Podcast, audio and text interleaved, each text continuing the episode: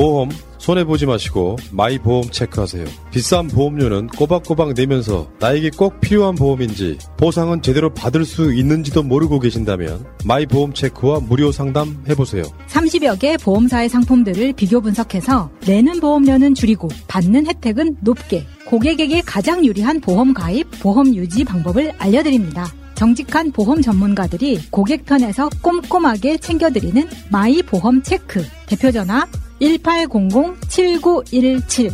홈페이지는 한글로 마이보험체크.com. 카톡에서 마이보험으로 친구 추가해서 상담할 수 있습니다. 새날과 꾸준히 연대했던 바로 그 업체입니다.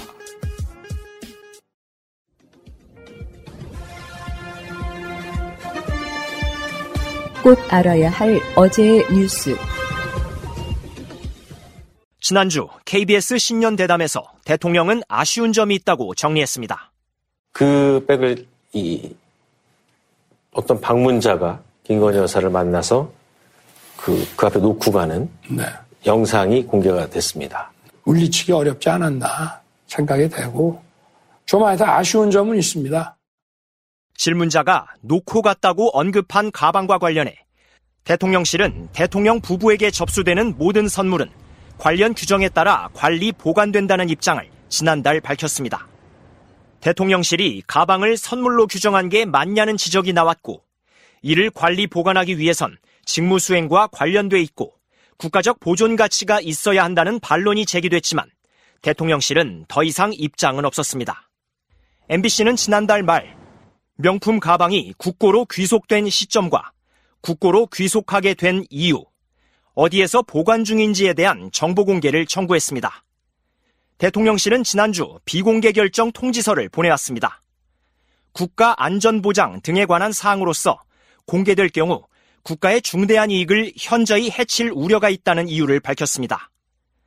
공공기관의 정보 공개에 관한 법률 4개 항목을 열거하며 비공개 결정을 양해해달라고 했습니다. 앞서 언급한 국익 침해와 함께 재판이나 수사를 곤란하게 하거나 감사, 인사관리 등의 공정한 수행에 지장을 줄 수 있다는 점, 사생활 비밀이나 자유를 침해할 우려가 있다는 게 근거 조항입니다. 지난해 4월 부산 해운대 횟집 앞에서 찍힌 사진입니다. 윤석열 대통령과의 만찬 이후 한동훈 당시 법무부 장관과 장재원 의원, 광역단체장들이 식당 앞에 도열해 있습니다. 한 시민단체가 회식 비용을 누가 냈는지, 대통령 비서실 예산으로 지출했는지 등에 대한 정보 공개를 청구했는데, 이에 대해 대통령실은 역시 국방 등 국익 침해를 근거로 비공개를 통지했습니다.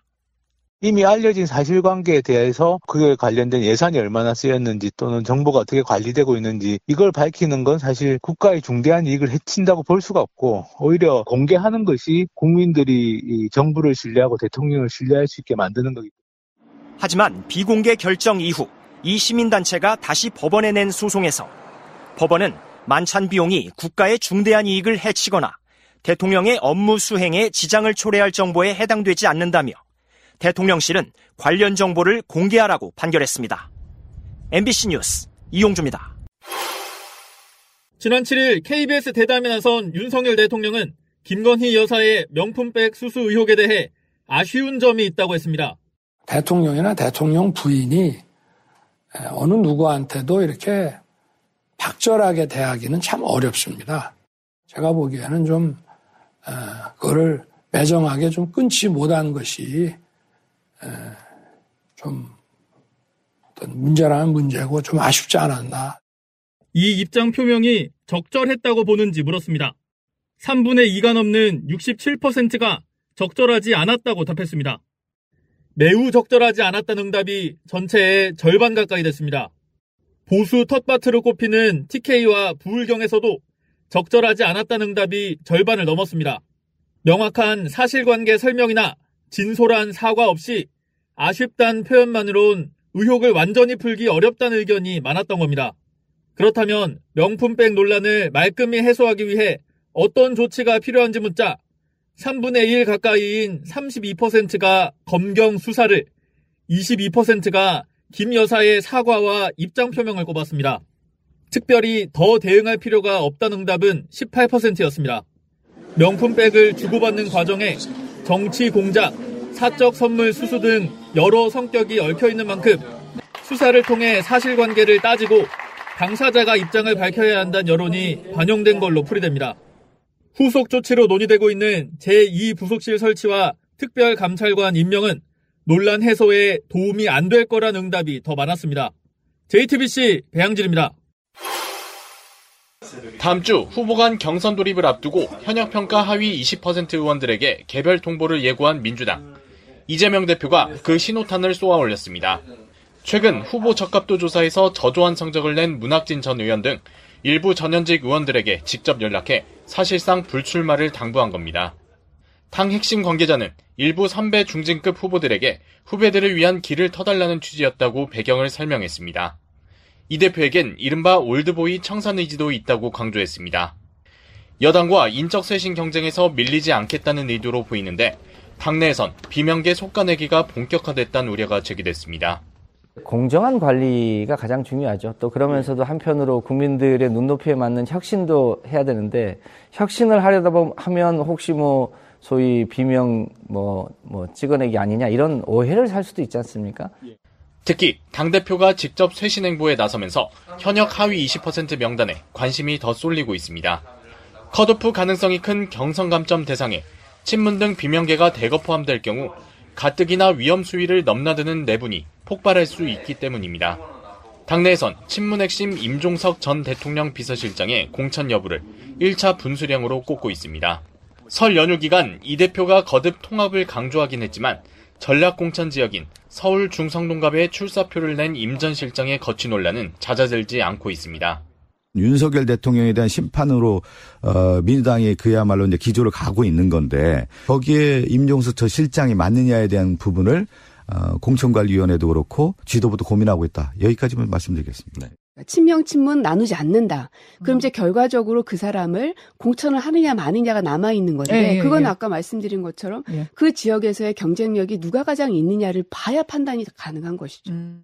제3지대 신당이 공천 탈락자 영입 경쟁에 힘을 쏟고 있는 상황에서 이재명 대표가 인적 쇄신과 단합 유지라는 양립하기 힘든 과제를 어떻게 풀어낼지 주목됩니다. YTN 김대겸입니다. 개혁신당 이준석 공동대표는 당 일각에서 공천관리위원장으로 김종인 전 국민의힘 비상대책위원장이 거론된 것과 관련해서 자신이 말한 기준에 부합한다고 말했습니다. 이 공동대표는 오늘 국회에서 열린 첫 개혁신당 최고위 회의 뒤 기자들과 만나 관련 질문을 받고 김 전 위원장 성함이 언급된 적은 없다면서도 이같이 말했습니다. 다만 김종인 전 위원장은 YTN과의 통화에서 공관위원장직 제안은 들어본 적도 없고 관심도 없다면서 선을 그었습니다. 자, PPL 잠깐 하고 가는데요. 산삼순백 정말 오랜만에 문구가 바뀌었네요. 한번 들어보세요. 재밌어. 어. 네, 산삼순백 새날마켓에서 구입하실 수 있습니다. 산삼순백 모르는 분은 없지요? 진보 채널에서 워낙 유명하고 또 드신 분들이 워낙 좋아들 하시니까요. 오늘은 한 가지 특징만 설명드리겠습니다. 산양산삼이라고 다 똑같은 게 아니라는 거지요. 인삼을 산에 옮겨 심은 묘종이 있고 처음부터 산에 씨를 심는 씨종이 있다는 거지요. 뭐가 좋을까요? 당연히 시종이 효과가 더 좋습니다. 그리고 1세대냐 3세대냐도 중요하다고 합니다. 1세대 산양산삼은 인삼을 산에 옮겨 심은 것, 2세대 산양산삼은 1세대 산양산삼을 다시 산에 뿌려 자란 것, 3세대 산양산삼은 2세대 산양산삼 열매를 산에 뿌려 자란 것. 그래서 거의 자연산삼과 같은 게 3세대입니다. 그런데 산삼순백은 함양 지리산 자락에서 자란 시종이면서 바로 그 3세대 산양산삼을 원료삼으로 썼다는 거지요. 그러니 얼마나 좋겠어요. 그러한 명품 산삼 제품을 홍삼값에 만나보실 수 있으니 감사할 따름입니다. 야 이제 아시겠어요? 이 산삼 순백의 산삼이 어떻게 만들어지는지를 이거 재밌다 이거 인삼 씨를 산에다 뿌린 경우도 있고 산삼 씨를 산에다 뿌린 경우도 있고 그럼 당연히 산삼 씨를 산에다 뿌린 게 더 좋은 건데 음. 산삼 순백은 그렇게 재배를 하고 있다라는 거고 그 벌써 제가 엄마한테 산삼 순백 사드린 지 두 달이 지났어요. 원 플러스 음. 원이니까 이제 엄마가 다 드시고 아빠한테 말하지 않고 다 떨어져가다 갈 때가 되니까 엄마가 어제 전화하셔가지고 야 그 산삼 순백 되게 좋더라 이렇게 말씀하시는 거예요. 아. 어쩔 수 없이 어제 다시 한번 결제를 했다. 보람 느끼셨겠네. 아니 그래도 잘 드시면 좋지. 네. 꼭 추석이나 설 같은 때뭘 음. 보내드리면 꼭 화를 내는 엄마들이 있어. 속마음 아니면서 이원 병원에 이렇게 비싼 걸 왜 보냈냐 그러면은 보내기 싫지. 그냥 고맙다고 하십시오. 네. 어. 자, 좋습니다. 새날마켓 가시면 되고요. 가신 김에 뭐가 잘 팔려 있는지도 한번 봐주시기 바랍니다. 새날마켓 베스트 봐주시면은 지금 현재 새날마켓 제일 잘 팔리고 있는 물건들이 이런 거예요. 진짜 맛있는 음식, 진짜 괜찮은 집, 진짜 저렴한. 저번에도 말씀드렸지만 진보 마켓 중에서 가장 가격이 저렴하고 좋은 제품들 숫자가 많아요. 지금 월등할 정도인데 뭐냐면은 제 지론 때문에 그렇습니다. 채널마켓 담당자들한테 이야기를 했어요. 수수료 적게 받아라. 수수료를 많이 받으면 의미가 없다. 이렇게 만드는 게 제품이 가장 좋은데 가장 가격이 저렴한 새날마켓 애용해 주시기 바랍니다. 화면에 보이는 거 진짜 지, 정말 제품력 인정받아 잘 나가는 제품들이에요. 음식도 그렇고 새날마켓 와주세요. 새날마켓 지금 가입하시면 예. 바로 쓰실 수 있는 예. 적립금 2,000원도 드립니다.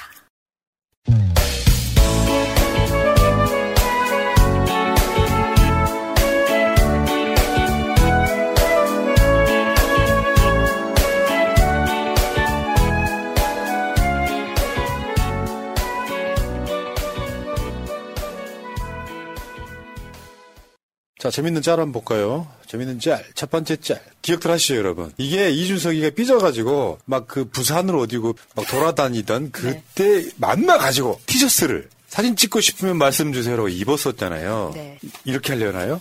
뭐가 달라진지 모르겠어요. 앞에 사진을 딱 지우면 딱 맞을 것 같아요. 찍고 싶으면 말씀 주세요. 그 대상이 이낙연으로 바뀌었을 뿐입니다. 이거에 지금 이준석 지지자들이 발광을 하고 있는 거다. 지금 발작 버튼이 눌린 사진입니다. 네. 왜 같은 사진이 두 번 나오지 하시는 분들 자세히 보세요. 축하드려요. 네. 가져가줘서 정말 고맙습니다. 저건 합성입니다. 네, 우리가 합성입니다. 뭐 조작한다 하지 마시고 요거는 재밌는 짤이잖아요. 합성이란 말씀 드려요. 자, 자 김지호 정무부실장 이게 뭐냐면은 이낙연이 계속 저런 얘기하고 다니거든요. 대선 패배의 책임이 이재명 대표한테 있다. 뭐라고 썼는지 한번 볼까요? 캠프 스텝으로 대선 패배 책임에 통감합니다. 다만 경선 불복하고 의전 불평 불만에 후보 흉보고 다니는 선대위원장 모시고 선거를 이긴다는 게 그리 쉬운 일은 아니었습니다. 문장 하나로 아주 이- 정말 뼈 때린 건데. 이게 지금 커뮤니티에서 퍼와가지고 지금 사진이 blur 처리가 된 건데 원래 김지호 어, 후보는 이렇게 올리지는 않았었고요. 근데 제가 이런 이야기를 한두 사람한테 들은 게 아닙니다. 그러니까 이낙연을 선거에 그 홍보를 하러 나가려 하더라도 너무 힘들고 도대체 이 사람한테 의존을 해야 된다는 것부터가 스트레스를 받는다는 거예요. 왜냐하면 지금 보시는 것처럼 불평 불만을 달고 다니고 후보를 흉보고 다니는데 이 사람이 과연 도움이 됐느냐. 그러니까 정치적 책임으로서야 이재명 대표님한테 대선 패배 어떻게 된 겁니까? 하면 이재명 대표님 아마 틀림없이 모두 나의 불차입니다라고 하실 거예요. 틀림없이 그렇게 이야기가 정치적 책임으로서 당연히 이재명 대표님한테 책임이 있죠. 사실 우리 모두한테 다 책임이 있는 거예요. 근데 그때 당시 경선에 끝까지 완주했던 사람이고 민주당의 당 대표였고 문재인 정부에서 총리까지 한 사람이 경선 대선의 패배가 이유가 뭐냐라고 했을 때 맞는 말이라도 처음 맞는 말이 있고 맞는 말이 있는 거예요. 근데 마치 지- 그것을 지금 현재의 자기 혼자 생각으로 정치적 라이벌에 있다라고 생각하는 이재명의 모든 탓을 돌려버리면 네. 누가 이거를 정상적인 어른으로 보겠냐고요. 그러니까 이재명 대표는 최선을 다했고 어차피 정권을 내줄 만한 흐름이 분명히 있었고요. 재보궐선거 때부터 거기다가 이제 문재인 정부의 실패 정책 실패 책임은 또 이낙연이 갖고 있고 이런 여러 가지 복합적 요소가 있어요. 안철수, 윤석열 단일화 문제도 있을 거고 그러니까 어떤 한쪽으로만 얘기할 수 없지만 만약에 그 자리에 이낙연 갖다 놨으면 24만 표 차이 더 납니다. 대표죠, 대패죠, 대패. 자, 이낙연은 그러니까 기본적으로 인격이 좋은 사람이 아니라는 건 다 소문났잖아요. 이거, 이것도 한번 보세요. 이낙연이 지금 그 조국 장관과 악수하는 장면과 이준석과 악수하는 장면에 보면 이 사람도 대표적인 강약 약강이에요. 강자에 약하고 약자에 강한 캐릭터에 좀 가깝습니다. 그러니까 별로 그렇게 아는 사람은 이낙연을 선호하지 않는다. 그러니까 점잖은 사람 같지만 굉장히 사악하고 쌍욕도 잘하고 뭐 이런 그러니까요. 캐릭터로 그냥 알려져 있다 이렇게 보시고 네. 자 추석 아, 설 연휴에 이그 정상 영업하신 분들 한번 보겠습니다. 나 이게 어디고 아유 정상 영업 하고 있네. 아직 장사 중이네. 정말 저 짤이 정말 재밌는. 아니, 그러니까 이게 이제 그설 민심 때문에 유니폼도 못 맞춰 입고 각자 색깔 검은색, 오렌지색, 보라색, 흰색 입고 나와가지고 막 무지개 정당 이 느낌을 너무 준 거예요, 저게. 무지개 정당이죠. 개신당, 개신당 여러분, 전상 영어 하셨어요? 손님 좀 왔, 왔어요, 지금? 명절에? 자, 개혁신당 개파 분류 한번 보세요. 코딱지만한 정당에 개파가 아홉 개야, 씨발, 진짜. 정말 저게 지금 대충 봉합해서 그런 거지 분명히 문제는 튀어나옵니다. 이준석계 구 국민의당 출신, 자유한국당 출신, 양양자계, 이낙연계, 원칙과 상식계, 대한신당 당원 모임계, 근태석계 세, 세 번째 권력계. 아니 무슨 개 하나 더 넣어가지고 오징어 정당 어디 출발하지? 응? 그리고 서로 굉장히 싫어하는 관계도 지금 이 안에 있기 어, 때문에 그렇기도 하고 이게 예고편이 본편이란 말처럼 저게 다야 쟤들은. 아니야. 근데 서로 싸우다 정들고 결혼하고 그러더라. 이게요 그 다음 거 한번 보여줘봐요. 에스컬레이터 타고 내려오는 이게 나는 이게 이거 이게 SNS에 가서 주웠거든요. 야 저런 거 만들어서 올리지 마라. 아무리 그래도 사람을 쓰레기로 표현하면 되니. 네, 너무 적절하죠. 쓰레기 봉투에 담겨 있는 쓰레기들. 봉투 색깔이 잖아. 깜장 봉이 깜장 봉다리에 지금 이쪽이 각 지역마다 가면은 저 색깔이 많이 다르잖아요. 잠깐만 있어봐. 깜장 봉다리에 들어있는 거 보통 폐기물인데 저거는. 저거는 깜장 봉다리 들어있는 거죠. 요즘엔 저렇게 버리면 안 되는데 사실. 청소부 아저씨도 안 아니, 가져가. 깜장 봉다리에 들어가야 되는 게 있어요. 1급 폐기물들 같은, 아 2급 폐기물이든가 해가지고 그런 게 몇 가지 있어요. 예, 빨리 진행할게요. 다음에 이제 한동훈 조롱짤 요거 있어요. 나 이게 제일 재밌더라고. 아까 우리가 말씀을 드렸지만 예, 니어커의 싫고요. 머리 벗겨주신 분이 진짜 저렇게 할 일은 아니었어 내가 봤을 때. 당연히 아니죠. 어떻게 지금 사진을 가까운 데서 찍혀보려고 지금. 아무도 연탄 든 사람이 없어. 근데 뒤에 사람들이 바라보는 눈을 한번 보세요. 뒤에 이곳에 진짜 사는 사람들이 바라보는 눈. 저 뒤에 서 있는 사람들. 저게 참 저는 kill, kill point 같더라고요. 자 그리고 다음에 예, 또 이제 조롱짤 스타벅스에 닭을 들고 키높이 신고 머리카락 없는 누가 가고 있어요. 난 누구라고 말 안 했다. 누군지 모르겠는데 누군지 알 것 같은 느낌. 아, 아, 아. 구두가 정말 인상적이네요. 비슷한 짤이 이런 것도 있어요. 자세히 보면 디테일이 쩔어. 저 이게 저 제일 좋더라고요. 다들 이거 참 좋았어요. 리어카에는 명품백이 가득 실려 있고 왠- 키높이 구두를 신고 있는 왠지 이분 기침할 때 컬lum컬lum 그럴 것 같아. 스타벅스 앞에 생닭 아저씨. 몸은 생닭이고 털이 덜 뽑혔네요. 그리고 아직. 저 키높이 또 신발이 신겨 있고요.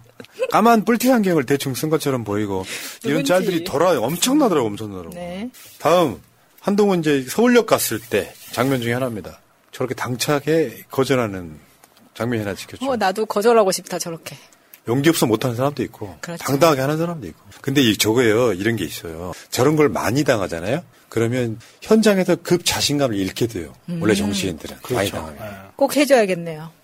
높이잖아 저거는. 높. 이 높. 사실 길 가다가 이렇게 광고 전단지도 사실 인사상 받아주는 그렇죠. 사람들이 네, 많잖아요. 네. 얼마나 싫었으면. 자, 다음 짤 한번 볼게요. 대혼돈의 선거버스, 용산 스트레인지. 파우치 하나 매정하게 끊지 못한 연약한 마음이요.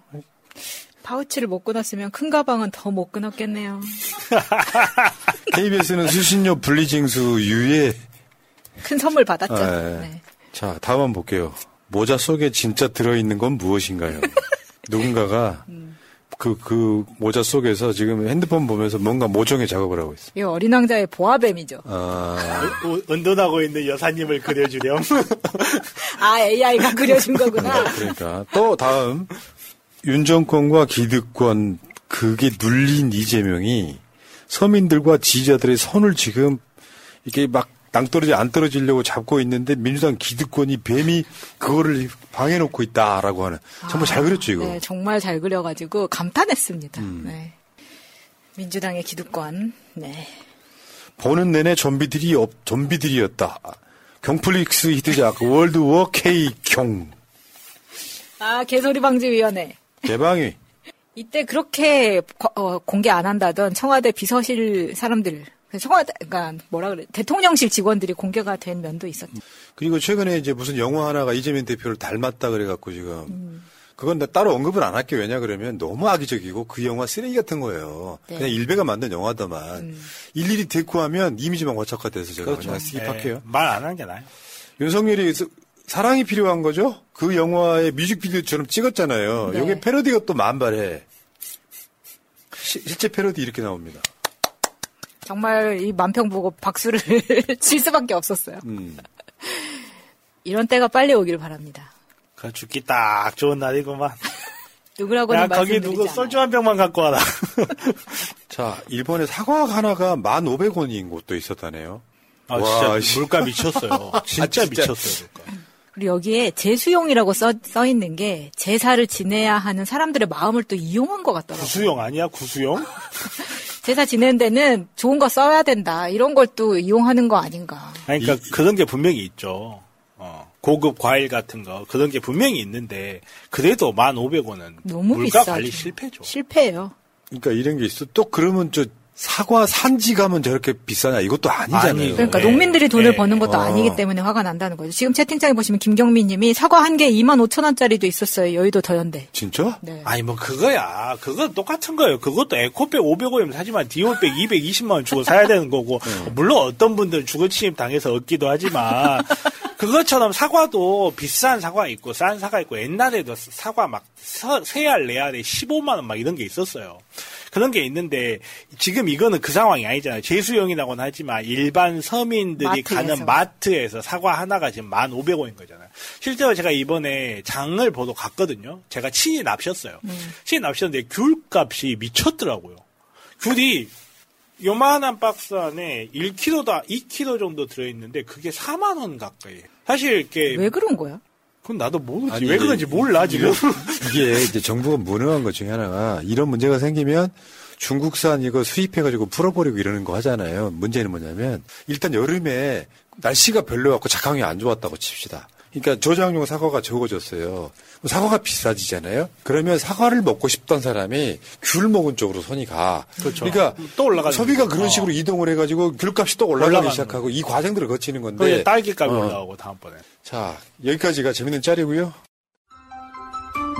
잊지 않으셨죠? 하트를 꼭 눌러주세요. 오늘도 감사합니다.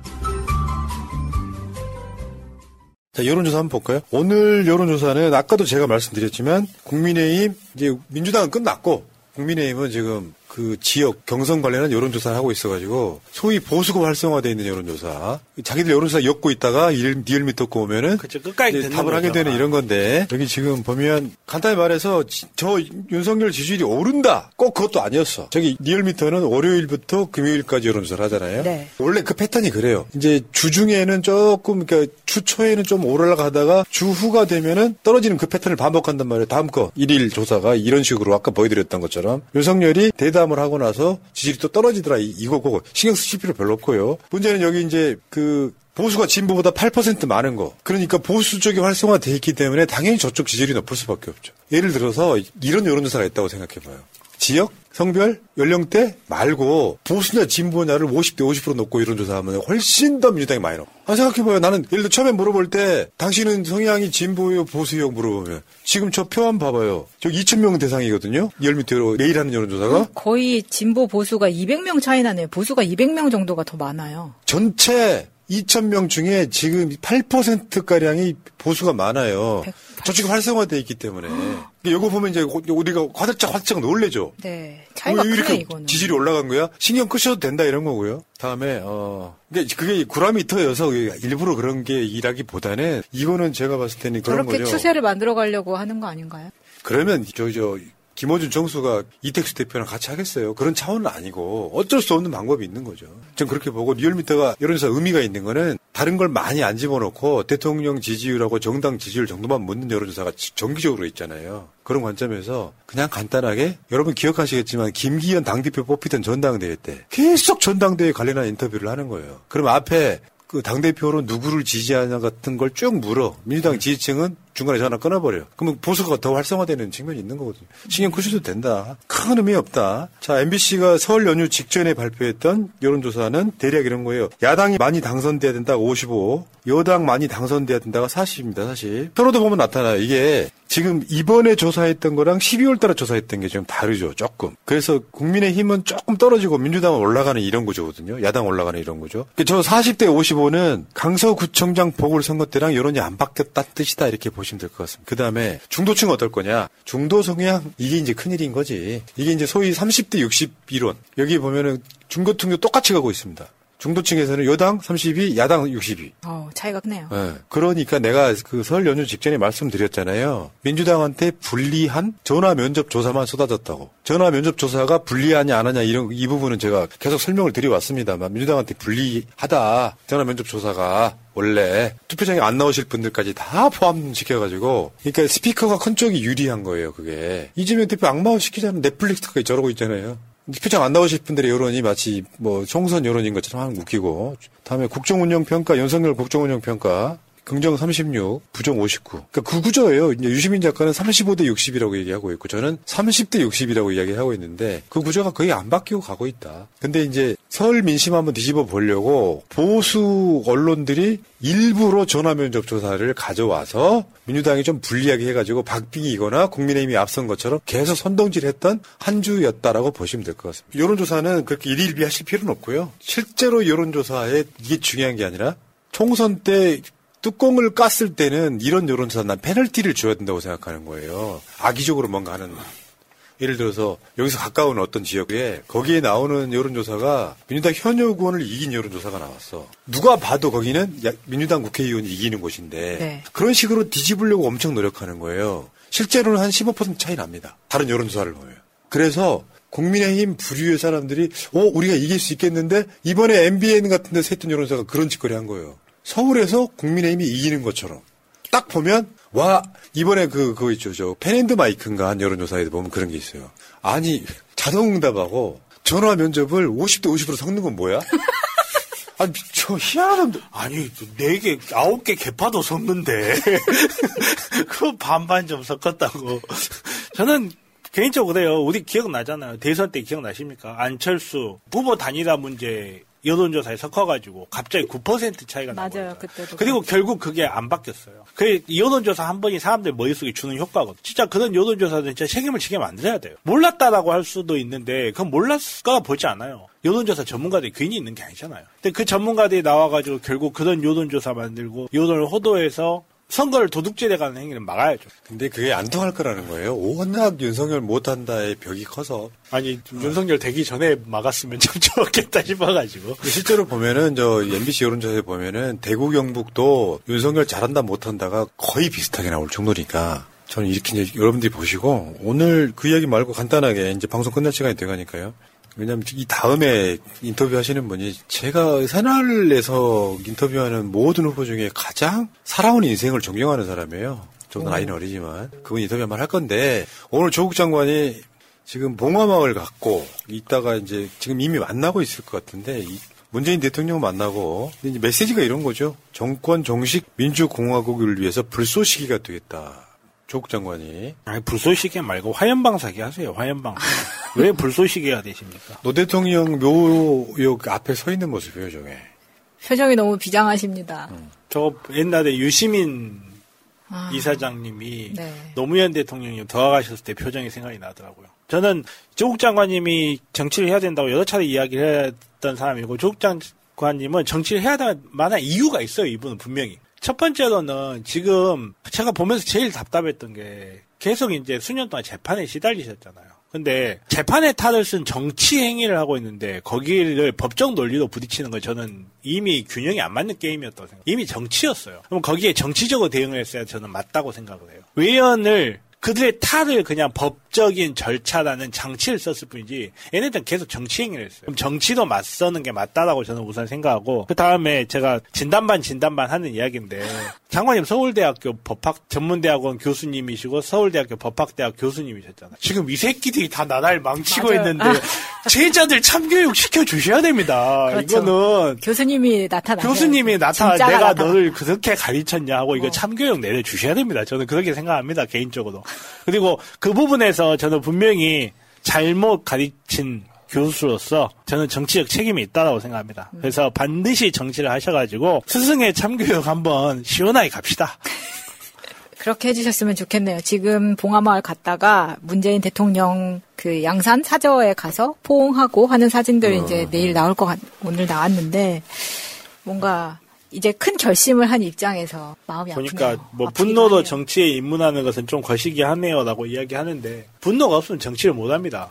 그 분노도 정치하는 거예요. 그렇죠. 봉화마을에서 방명록도 한번 볼 필요가 있네요. 검찰 개혁과 사회적 사회 경제적 민주화를 위하여 헌신하셨던 내 마음속에 영원한 대통령님을 추모합니다. 그뜻 새기며 걸어가겠습니다.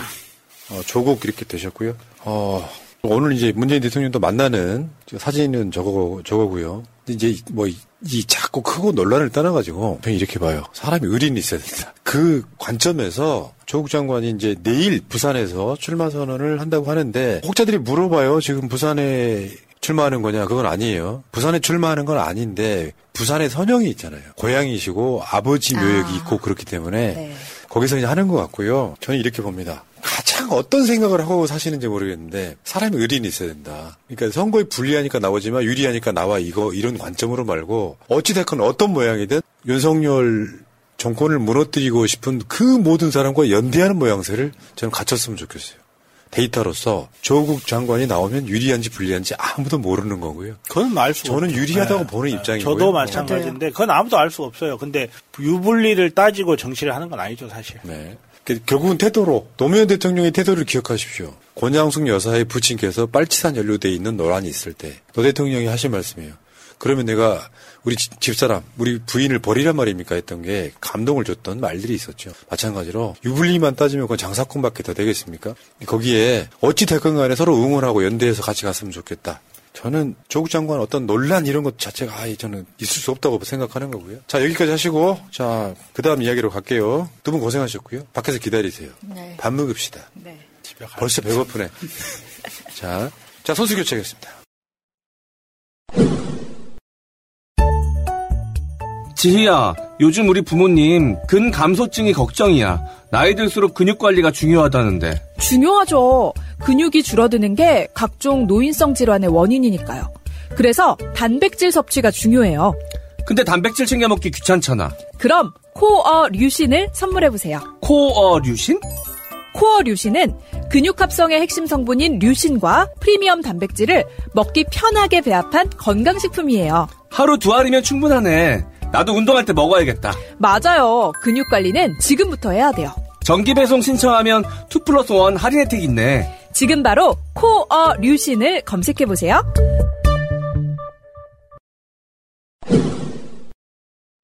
자, 여러분 있잖아요. 변호사들 방송에 따로 나오시지만 따로 인터뷰하는 이유가 있다는 말씀드리고 내용 한번 들어보시면 감동하실 겁니다. 새날 만에 아주 특별한 인터뷰. 오늘은 성북을 예비 후보 김성진 변호사 나오셨습니다.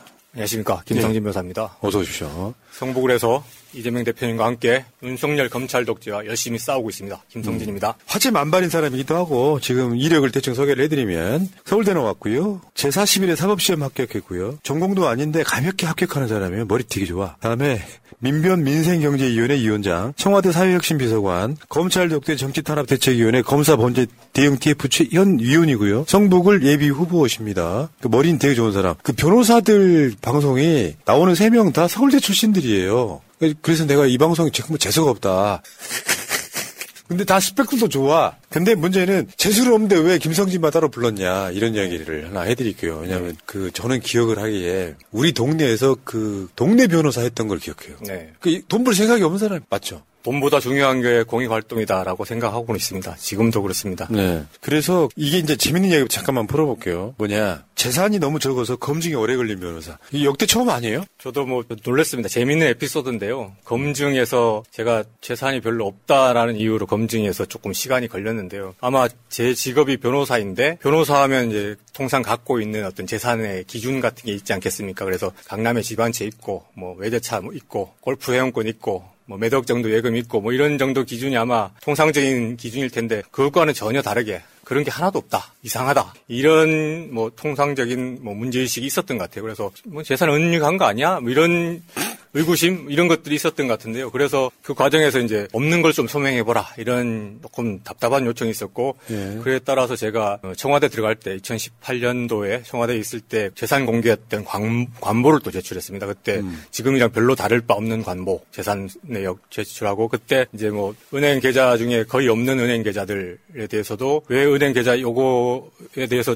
더 예금이 늘은 거 아니냐 이런 것도 소명하라 해서 그 그것이 실제로 지금도 깡통 계좌다라는 걸 걸또 이제 예. 장고 증명 같은 거에서 증명을 하고 해서 한 열흘 정도 시간이 더 지체됐던 것이 좀 재밌는 에피소드죠. 저는 검증위를 뭐 탓하다기보다는 검증위에서 열심히 했다. 어, 여러 가지 상식적인 수준에서 질문을 어. 했고 거기에 대해서 이제 충실하게 서명을 했다. 그래서 안타깝지만은 재밌는 에피소드였다. 그래서 이제 보통 이제 신인들한테는 열흘이면은 예.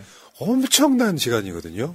그 적격 나오긴 했는데 그러다 보니까 이 유능하고 괜찮은 변호사가 아직도 이제 이제 힘든 거죠. 그래서 그 전화번호 있잖아요. 010-34-5530-2027, 010-5530-2027. 성북에 지인 찾기 좀 해주세요, 지금. 그 아직 지금 그거 아직 안 나왔죠. 번선 진 그러니까 저 뭐야 경선 번선 진 경선 일정이 아직 안 나왔습니다. 어, 저희 아직 안 나왔죠. 예, 예. 어. 자 여러분 이게 중요해 지금 이 도남 일동, 기름 이동, 정암동, 석관 동, 장위 1, 2동, 1, 2, 3동, 월곡 1, 2동 이렇게 이야기 계속 하면은 이제 이런 거예요. 제가 처음에 이야기 좀 들었을 때 그거잖아요. 네. 그냥 대충 공부해갖고 서울대 갔어. 인생 뭐 재미도 없고 그래.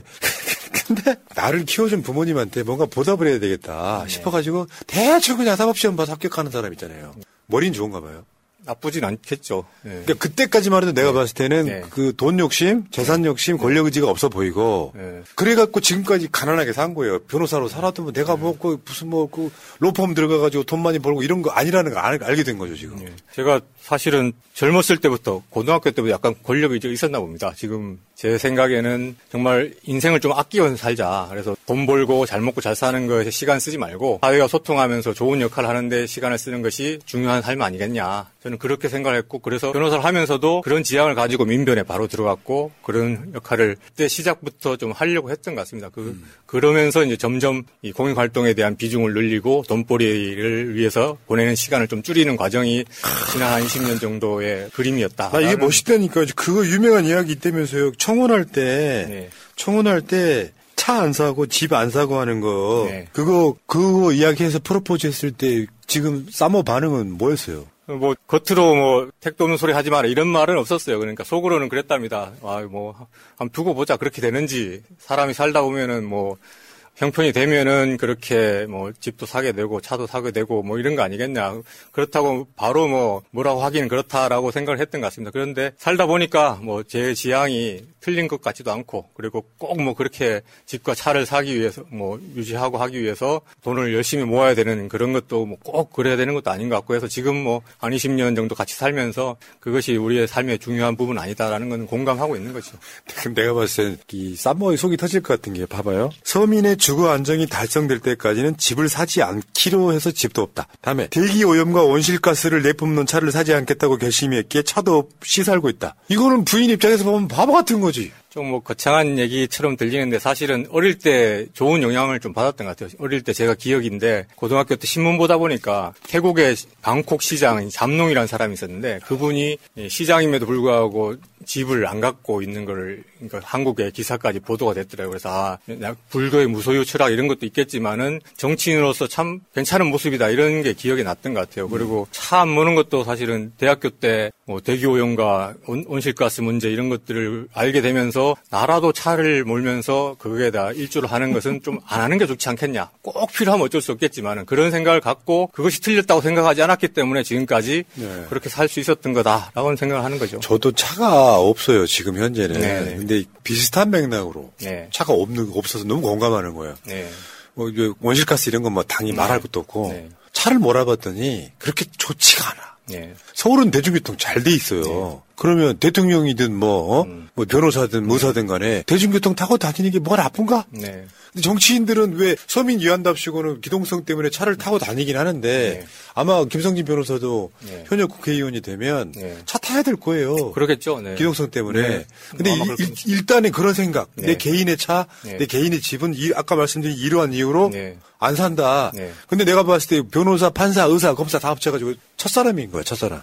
아유, 그러질 않을 겁니다. 아, 제가 봤을 땐 그래요. 네, 딱 네. 첫사람인 거야. 네. 자, 근데 시간 관계상 계속 진행 한번 해볼게요. 근데 이게 변호, 그러니까 사법시험 합격을 했어요. 네. 변호사가 됐어요. 네. 그러면 뭔가 돈을 벌어야 될 거 아니야. 네. 근데 지금 민생경제, 을 살리기에 매진했다 이거거든요. 네.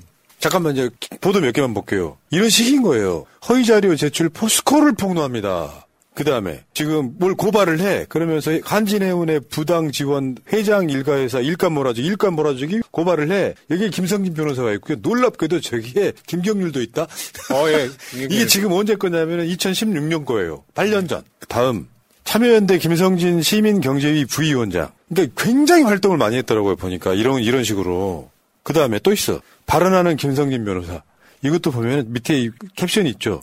여의도 국회 산업통상자원위회실에서 중소기업 중소상인 적합업종 보호에 관한 특별 법안에 대한 공청회 때 여기 이제 보통 네. 법 만들려고 하면 국회에서 공청회를 맞습니다. 먼저 열거든요. 네. 여기 또 김성진 가서 또 이야기해요. 제가 법안 초안도 만들고 이 법안이 필요하다고 정치권도 설득하고 뭐 결과적으로는 2018년도에 저 법안이 소상공인 생계형 소상공인 적합업종 특별법으로 통과가 됐습니다. 음. 예. 그래서 보면은 왜 참여연대 같은 데나 민변 들어가면은 네. 돈 버는 일이 아니잖아요. 네. 월급이 나오긴 할 거야. 근데 코딱지만큼 주잖아요.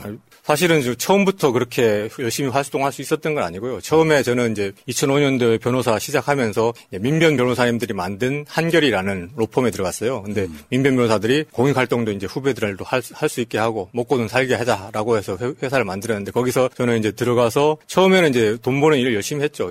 월급에 걸맞는 일을 열심히 했고 점점 이제 제 지향이 공익 활동을 열심히 하는 거니까 예, 연 차가 올라갈수록 좀 재량이 생길수록 시간에 대한 처분권이 생길수록 공익 활동을 점점 늘어나갔다라는 정도도 아, 그런 거였어요. 예, 그러다가 이제 공익 활동에 대한 유학도 회사에서 보내주는 갔다 오고 이제 이제 파트너 준 파트너가 되면서 이제 스스로가 무슨 일을 할지 결정할 수 있을 때 공익 활동이 한 절반 이상 음. 업무 시간 절반 이상이 늘어나면서 아, 점점 더 공익 활동을 하고 돈을 줄이고 싶은 거예요. 그래서 이제 이른바 이제 공익 전담보 변호사 자리가 났어요. 음. 이제 그것도 민변에서 만든 선배들이 원이라는 회사를 만들었는데 거기서 공익법인을 하나 만든다. 그런데 와서 공익법인 엔진 역할을 했으면 좋겠다라고 해서 공익 활동 전담하는 변호사를 그때 이제 월급이 한 반으로 줄면서 3년 정도를 했었죠. 그래서 3년 하면서 회사에 이제 공익 변호사 공익 대상을 안겨주고 그 다음에 선택한 게 이제 그때 촛불혁명을 참여연대와 음. 함께하면서 아, 좀 더 적극적인 공익활동, 그러니까 사회와 더 긴밀하게 소통하는 공익활동 하고 싶다고 해서 참여연대 이제 27년도 초에 상근하는 걸로 아. 자리를 옮겼죠. 그때 이제 다시 월급이 이제 반으로 줄어서 시민단체 활동가로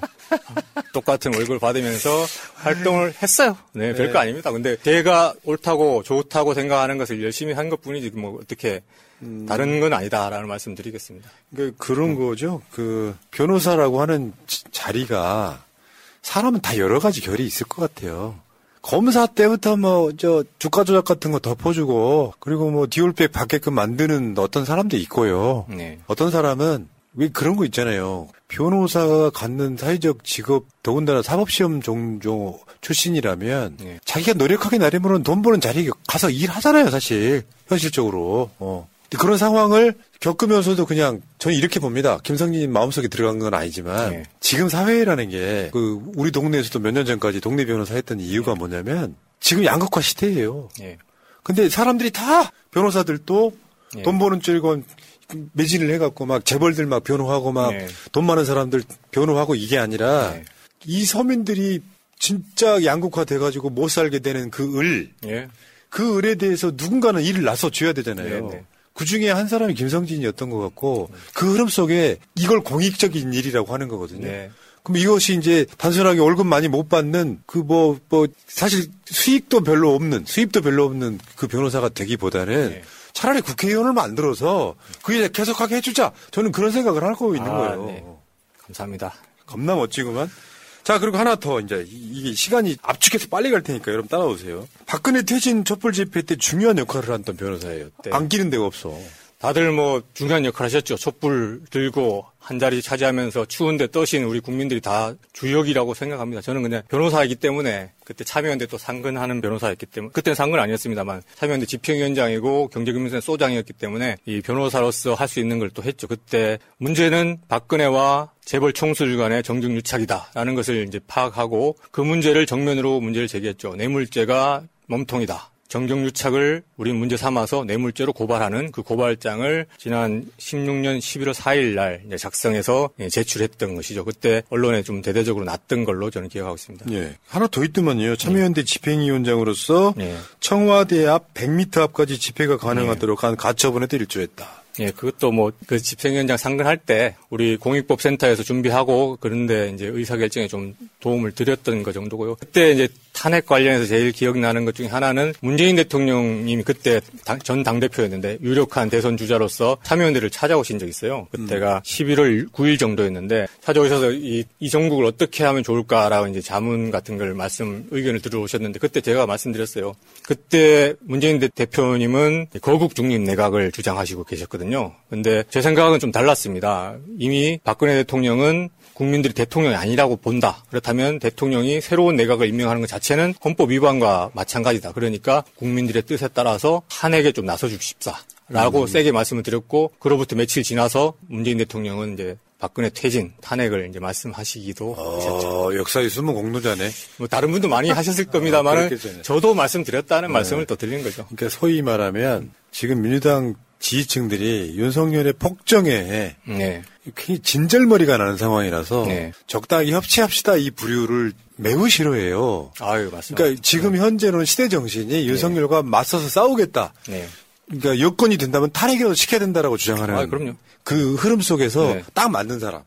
탄핵 전문 변호사라고 보셔도 됩니다. 국민 여러분. 네. 계속 말씀드릴 텐데. 여기 잠깐. 지금 문재인 정부 청와대 초대 사회혁신 비서관을 지냈어요. 그 뭐 하는 자리예요, 그게? 그게 정부 혁신을 총괄하는 자리였습니다. 음. 그, 거기 사회혁신 비서관에 선임된 이유가 이제 이 문재인 대통령과의 인연인데요. 문재인 대통령이 당대표 시절에 법안을 하나 딱 발의하셨거든요. 그게 사회적 가치법이라는 법안입니다. 그러니까 지금까지 국가와 공공기관이 돈벌이 밀어주기를 목표로처럼 살아왔다, 삼아왔다. 그렇지만 이제는 우리 문재인 대통령의 이 법안은 그런 공공기관, 정부 부문이 이제는 돈벌이 밀어주기 아니라 국민의 좋은 삶을 위해 적극적인 역할을 하도록 만들겠다. 그런 목적으로 법안을 만드셨거든요. 음. 그 법안은 야당 당대표가 발의한 법안이라서 아예 그냥 논의 테이블에 오르지도 못하고 폐기가 됐습니다. 그렇지만은 이제 집권을 하게 된 이상 그 법안은 통과되지 못했지만 그 법안의 취지에 맞게 정부를 바꾸겠다는 그 음. 결심을 이제 대, 통령께서 하셨고 그 법안 취지를 잘 아는 저에게 사회혁신 비서관을 와서 정부 혁신을 총괄하는 게 어떻겠냐라는 말씀이 있었고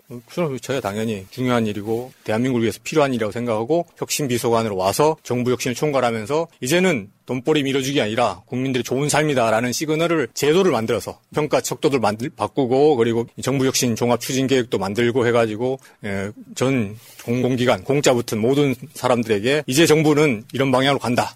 국민의 좋은 삶을 목표로 열심히 뛰자 음. 이런 신호를 보내고 그런 것들을 이제 조직화하는 작업을 했던 것이죠. 맞죠. 그러니까 음. 촛불 정부잖아요. 촛불로 만들어진 네. 혁명 정부에서 어쩌면 사회혁신 비서관이 굉장히 중요한 자리였을 가능성이 네. 매우 높은 건데 보람은 있어요. 근데 뭐가 바뀌었어요? 그때 척도를 바꾸고 이제 전 공짜 붙은 모든 이제 공무원이나 공공기관 종사자들이 그리고 그 기관 자체도 사회적 가치를 중심으로 어떻게 움직여야 될지 설계를 하고 이제 플랜을 짜고 했습니다. 근데 사실은 그게 절반의 성공에 그치고 만 게 이번 윤석열 정권 들어서 그 평가 척도 자체를 또 바꿔버렸어요. 음. 사회적 가치 배점을 확 줄이고 거기에 대한 어떤 그 한 걸음 더 나갔던 거를 두 걸음 더 후퇴시키는 그런 저, 이, 그거를 또 해나, 해가지고 저는 도대체 이 정부는 할 줄 아는 게 뭔가 퇴행 말고는 할 줄 아는 게 뭔가 정말 그렇죠. 큰 문제라고 생각합니다.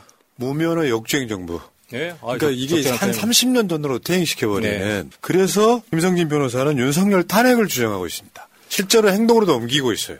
탄핵 필요하죠. 국민들을 위한 정말 네. 정답이라고 생각합니다. 그러니까 현장에 가면은 김성진 변호사 볼 상황들이 매우 많아요, 보면. 촛불 집회나 이런 데 막, 막 나가고, 무대에도 올라가고, 저번에 지금 화면에 보고 계시는 거는 이태원 참사 관련한 또 장애 집회에 나갔던 네. 모습 중에 하나인데, 네. 실제로 가면 이런 장면들을 엄청 많이 볼 수 있어요. 행동을 옮기는 사람이에요. 그리고 지금 그 다음에 저 새날 방송에 나왔던 거에 대한 웹자본데 그때 이 했던 얘기가 뭐예요. 윤석열 탄핵이 답입니다. 김건희 디올백 본질은 뇌물입니다. 뇌물을 대통령 기록물로 포장해낸 것입니다. 뇌물은 헌법재판소 판례가 있는 명백한 탄핵 사유입니다. 윤석열의 지속적 당무 개입도 탄핵 사유입니다. 박근혜도 마찬가지 이유로 징역 2년을 선고받았습니다. 민주당의 국회의원을 포함한 모든 예비 후보들 국회의원이 되면 윤석열을 탄핵하겠다고 해야 합니다. 이 분위기 주도하는 사람. 아이고 감사합니다. 이렇게 또 정리도 해주시고 네. 정답이라고 생각하기 때문에 외칩니다. 네. 자 그리고 그 저번에 한번 그 탄핵 집회에도 한번 무대에도 올라갔었죠. 촛불행동에서 하는 거. 네. 윤석열 대통령의 탄핵 사유를 조목조목 설명하고 그중에 무엇보다 우리 국민들한테 절박한 것은 민생을 내팽개쳤다라는 문제를 또 강조했죠. 민생을 저버리는 대통령은 대통령으로서 자격이 없다. 하루빨리 내려오는 것이 국민들의 좋은 삶을 위한 지름길이다. 그 역할을 우리 어, 정치권은 앞장서서 해야 된다. 맞죠? 그게 우리의 답이다. 그러니까 이게 예를 들면 이런 식의 메시지가 사람들한테 대부분 지지층한테는 네. 똑같은 생각을 하고 있고 네. 내가 하고 싶은 이야기를 변호사님이 해주니까 네. 열광을 하는 거고 네. 조중동은 야 출마하는 사람들이 윤석열 탄핵하려고 한데 네. 근데 그 본질 속에는 그냥 탄핵이 아니라 네. 나라를 망치고 있으므로 그렇죠. 탄핵을 시켜야 된다라고 하는 그 메시지인 거고요. 여기다가 지금 여러분들 보시겠지만 검사 탄핵을 또 어, 뒤에서 저주, 그러니까 주도하고 있는 사람이 또 김성진이에요. 지금 네, 검사 탄핵 3명 됐죠? 네, 3명 다. 아직 헌법 재판소에 안 나왔지만. 예, 넘어가서 이제 심리 중일 겁니다. 네. 검사 탄핵 실무를 거의 예. 김성진 변호사가 했다고 봅니다. 제가 윤석열 정권 출범 이후에 사실 그전에는 뭐 우리 계속 말씀드렸지만 민생 전문 변호사로서 전문성을 쭉 쌓아왔는데 윤석열 정권 들어서 야당에 대한 탄압, 이 대표님은 탄압, 수사권을 가지고 정치하는 행태, 검찰 독재 행태는 이거를 그냥 둘 수는 없다라는 생각이 들어서 이 검찰 독재를 해체할 수 있는 가장 효과적인 방법이 뭔가를 고민했고 그 답은 검사 탄핵이었습니다. 어. 검사들이 잘못하고도 처벌받지 않는 이 대한민국 잘못된 현실. 그러니까 시킨 대로 하는 게 답이었죠. 그렇게 해서 승진하고 잘 먹고 잘 살고 했던 것. 이제는 그게 안 된다는 것. 윗선에 잘못된 메시지에 줄을 서면은 폐가 망신한다는 걸 보여주자. 그게 검사 탄핵이었고 음. 제가 그 주장을 이제 아마 여러 의원들 하셨겠지만은 원회에서 제가 열심히 해서 더민주 전국혁신회를 만들 때 그 중요한 아젠다 중의 하나로 검사 탄핵을 함께 설득해서 넣고 그 역할을 혁신회의를 통해서 이제 현역 의원 의원들 전원에 대해서 전수조사, 탄핵에 동의하느냐 여부를 조사도 하고 그렇게 해서 현역 의원들 압박을 하고 그렇게 해서 꾸역꾸역 현역 의원들을 설득해서 지금까지 3명의 네. 나쁜 검사들, 정말 질 나쁜 검사들, 죄 지은 검사들 탄핵하는 것에 이르렀다. 라는 네. 자랑은 아니지만 뭐 말씀을 드리고 싶습니다. 다 해놓고 자랑 아니에요. 네, 그게 그런 거예요. 네. 만약에 민주당 국회의원들이 다 김성진 같았다면 정권 안 뺏겼어요. 열심히 뛰었다면 안 뺏겼을 것 같습니다. 예, 제가 생각할 때도. 안 뺏겼어요. 현장에서 국회의원들이 없었다. 이런 얘기가 정말 많이 들렸거든요. 정확하게 사람들이 모르고 있는 게 있어요. 이재명 후보여서 정권을 뺏긴 게 아니라 이낙연 당대표에서 뺏긴 거예요.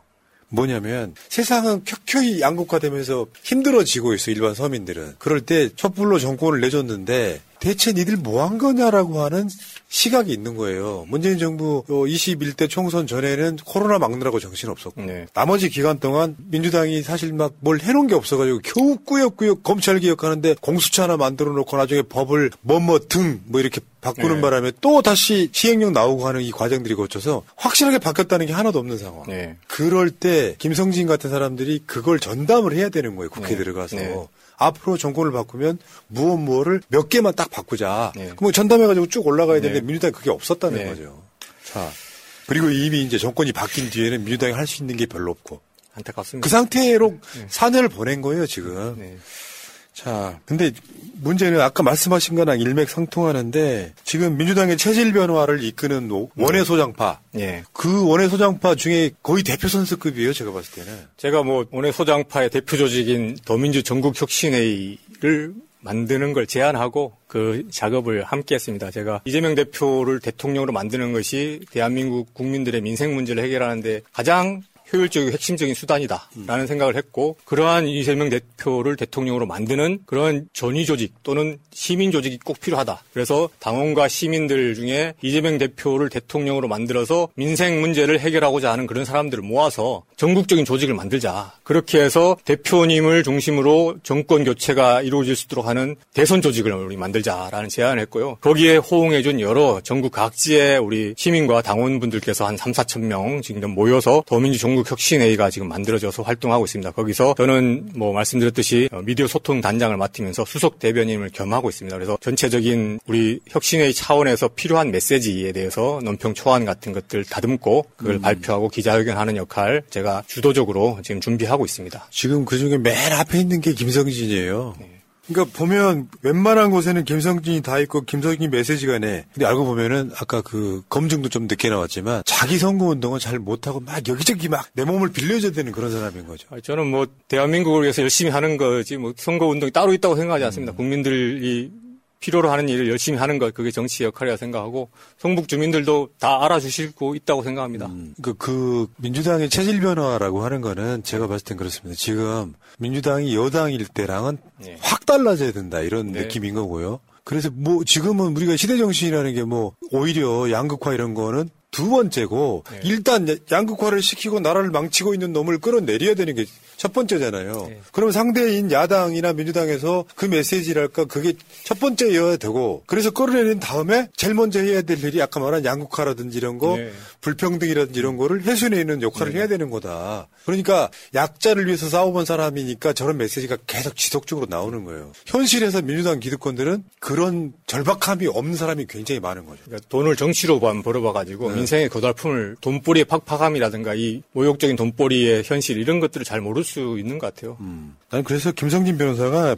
왜 내가 변호사들 중에는 돈 많은 사람도 있고 돈 벌려고 노력하는 사람도 있고 그건 나쁜 거 아니에요. 네, 그럼요. 돈 잘 벌고 나쁜 건 아닌데 네. 실제로 내가 쓰는 내 재능을 공익적으로 쓰는 사람 많이 안 봤거든요. 네. 뭐 출마하는 사람들 대부분 다 자기가 공익을 이야기하잖아요. 네. 국민을 위해가 공익이니까. 근데 실제로는 그런 사람들 많이 못 봤거든요. 네. 그러면 이런 사람 김성진 변호사 같은 사람을 딱 국회의원 만들어 놓으면 얼마나 일 잘할 거야. 서민을 위해서. 어. 열심히 해야죠. 그래서 따로 인터뷰를 잡은 거 아니에요. 네, 평소처럼 열심히 하겠습니다. 자, 지역구 이야기 좀 잠깐만 해볼게요. 지역구의 국회의원이 기동민 의원이에요. 네. 그러니까 이런 건 있어요. 지역구 많지는 않고 한 네. 10군데에서 20군데 정도는 네. 그래도 좀 개혁 반개혁에 각이 나와. 네. 한 10군데 정도는 제대로 각이 나와. 네. 그 뭐냐면 주로 이제 이런 거죠. 반개혁파이기도 하지만 이재명 대표를 체포 동의안을 찬성한 셌을 것 같은 사람들. 네. 요거는 지역구 가면 각이 제대로 나와요. 네. 그런 지역에는 대부분 다 도전자들이 이깁니다. 네. 개혁파들이. 네. 근데 이 여기는 느낌적 느낌으로는 각이 잘 안 나와 문제는. 네. 그러니까 고전하는 거예요. 고전하지 않습니다. 아니, 그 내 말은 네, 뭐 지고 있다 이런 뜻이 네, 아니라 네. 사람들이 관심이 없다 이 얘기예요. 아, 관심이요? 그러니까 내가 예를 들면 저 안산 상록 뭐 갑 이런 데 살지 않더라도 관심을 보내잖아요. 네, 네. 양문석 박사한테. 근데 성북 의뢰는 관심을 잘 안 보이잖아요. 그게 고전하는 거라. 고전 안, 고전 안 하고 있으면 상관없고. 아니, 뭐.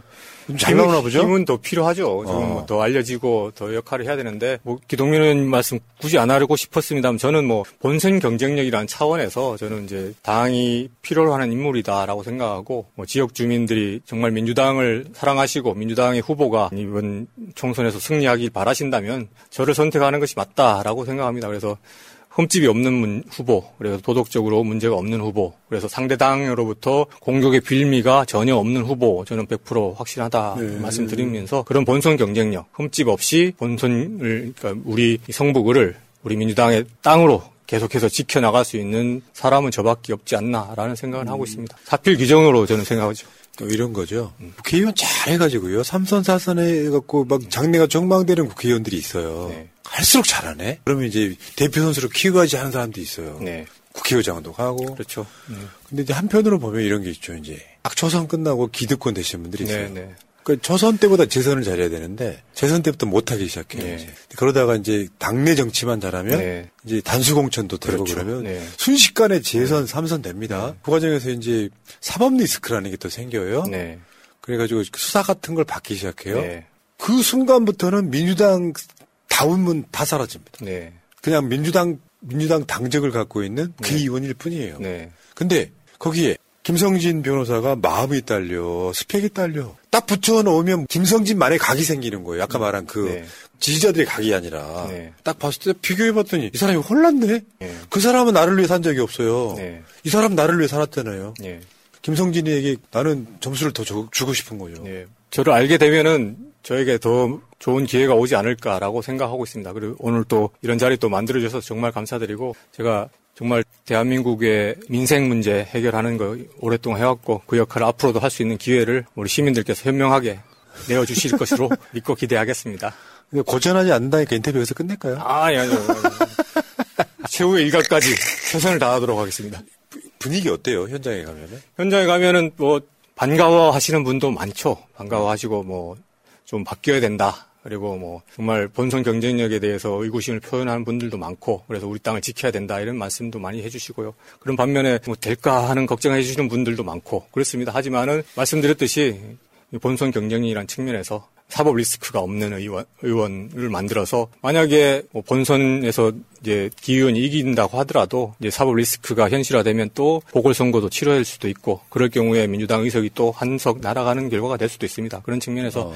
정말 민주당의 총선 전략 차원에서 김성진이 후보가 돼서 이 땅을 지켜내는 것이 민주당의 서울 전체 그리고 총선 전체의 전략에서 꼭 뭐 반드시 제가 가는 것이 정답에 가깝다라고 생각하고 그래서 음. 그래서 좀 과하지만은 사필 규정이다라는 말씀을 뭐 드릴 네. 수 있는 겁니다.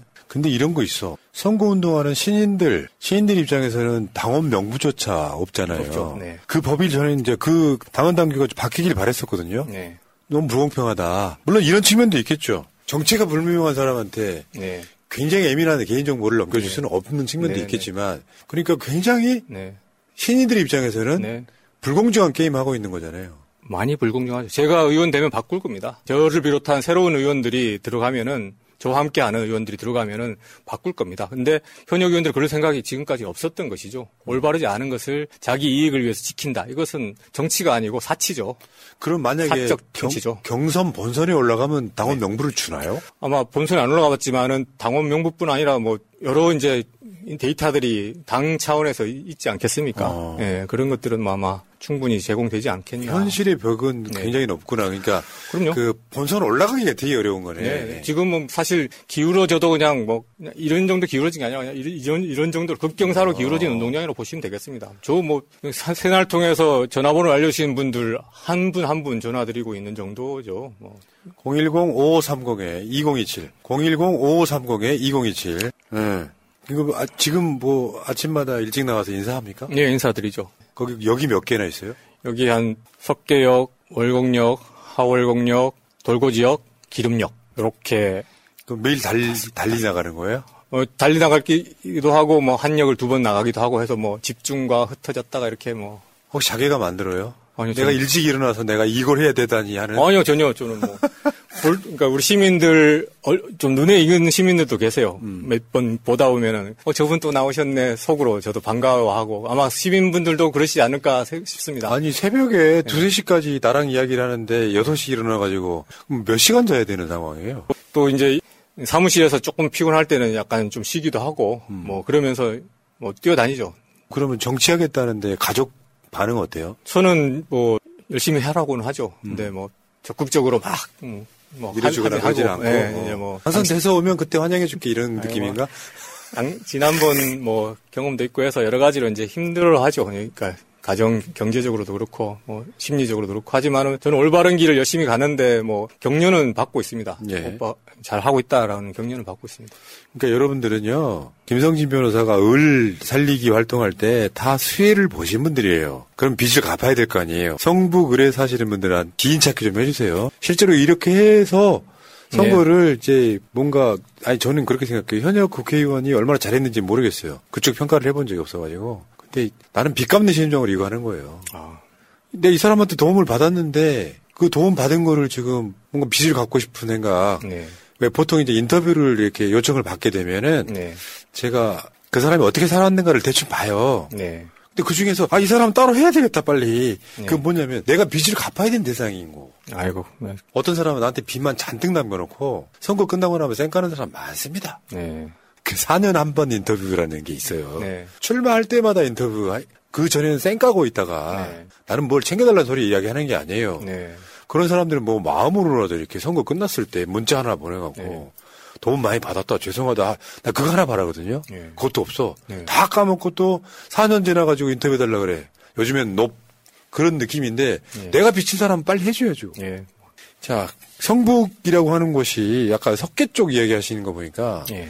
성북 가불에 대한 저는 개념은 예. 정확히 예. 없지만 예. 성북 갑이 지금 그 김영배 의원 지역구이고 네, 네. 성북이 기동민 지역구잖아요. 네네. 네. 어느 쪽도 잘 살아요? 아, 기, 김, 갑이 잘 살죠. 갑이, 잘 살죠. 갑이 그러니까 성북구청 원래 구청인데 갑입니다. 구청 중심으로 이제 청와대 뒷산 뭐 이렇게 해가지고 그렇죠. 그, 그 언덕이고 네, 성북동. 성북동 그 유명한 이제 부자 부자 타운 예 성북동입니다 하는 그게 이제 성북갑이고 저희들은 이제 중산층과 서민의 동네죠. 음. 옛날부터 다세대 주택들 많이 밀집해 있던 것들이 이제 하나둘 이제 아파트로 재개발되고 있는 과, 정에 있습니다. 그래서 대부분이 중산층과 서민들 뭐 부자 빈부격차도 심하지 않고요. 하지만은 중산층과 서민이만큼 이 민생 문제에 아주 민감하죠. 네. 그래서 이 동네 정말 좀 많이 낙후돼 있습니다. 제가 돌고 시장 이렇게 시장 다니면서 왔다 갔다 하면서 그 제일 간선 도로가 되는 이제 화랑로를 걸어 보면은 그 위에 고가도로가 있어 가지고요. 사실상 좀 음, 음침하고 얼씬스럽고 그렇습니다. 그래서 이 부분을 좀 해결하는 그런 리더십이 좀 필요하겠다라고 생각하고 저는 이제 그런 측면에서 사람들이 편하게 걸어 다닐 수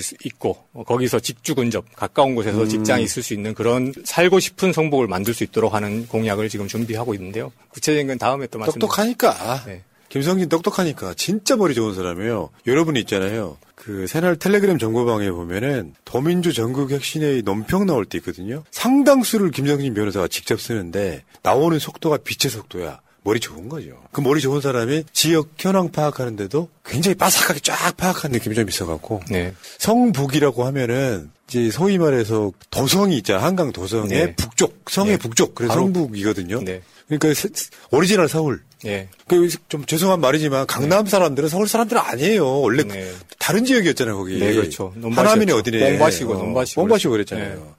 서울 진짜 서울의 북쪽. 음. 그 위로 가면 강북이죠. 그렇죠. 강북 중칙, 중칙으로 보면은 네. 그 옆으로 가면 막 서대문도 나오고 막 네. 이런 상황인 거예요. 성북이 이 성북에 지금 똑똑한 변호사 하나 꽂았으면 좋겠다 이런 거고. 네. 알겠습니다. 가장 애로사항이 뭐예요 지금 현재? 애로사항은 뭐 시간이 덜, 더디 가는 거죠. 예. 근데 정말 이 민생 문제 해결하기 위해서는 빨리 윤석열 대통령 끌어내리는 역할을 해야 되는데 네. 빨리 국회의원이 돼서 그 역할을 제가 하고 그런 리더십을 발휘해서 윤석열 대통령 탄핵까지 신속하게 밀어붙일 수 있는 그런 리더십 저한테 한번 기회를 주십사 말씀드리죠. 윤석열 탄핵은 내가 시킨다. 아, 저뭐 어, 중요한 어, 그... 인생 다른 이유가 아니고 개, 인적으로 미워서가 아니고요. 정말 국민들의 좋은 삶이라는 측면에서 윤석열 대통령 너무 못하고 그리고 탄핵 사유 차고 넘칩니다. 아까 말씀드렸듯이 이거는 박근혜 대통령님보다 훨씬 더 뭐 다양하죠. 그럼에도 불구하고 지금 안 하고 있는 게 사실 저는 문제다라고 생각합니다. 하려면 지금이라도 해야 된다는 사람도 있어요. 해야 되죠. 지금 당장 하고 네. 총수 끝내놓고 표결하지 네. 않은 사람도 있어. 일단 뭐 그런 사람들로 저는 이번에 총선에 많이 진출할 수 있도록 하고 그래서 반 윤석열 한 200석 그 중에 상당수는 또 우리 민주당으로 이제 물갈이가 그렇죠. 됐으면 좋겠다라는 생각을 하고 있습니다. 그러니까 머릿속에 여러분들 분노도요, 켜켜이 쌓이면 그게 면역이 생겨가지고 안 분노스럽대요. 네. 근데 하는 짓 보세요. 잊혀질만 하면 뭐 하나가 생기고 생기고 생기고 하잖아요. 저는 그거 이렇게 될 것 같아요. 야당이 압승을 하고 네. 원이 구성되고 네. 그 상황에서 그 가장 키가 이제 국회의장을 누가 하느냐가 첫 번째일 것 같고 네. 그다음에 법사위원장을 네. 민주당이 당연히 가져와야 됩니다. 네, 그렇죠. 안 그러면 그 난관이 더 생겨요. 법사위 내준 거 진짜 큰 문제였습니다. 네. 지난 우리 이번 국회에서 법사위 내준데 우리 민주당도 좀 잘못이 있죠. 그 법사위원장을 민주당이 가져오면 네. 만약 야당이 이제 뭐 구체적인 숫자는 말하지 않겠습니다만 네.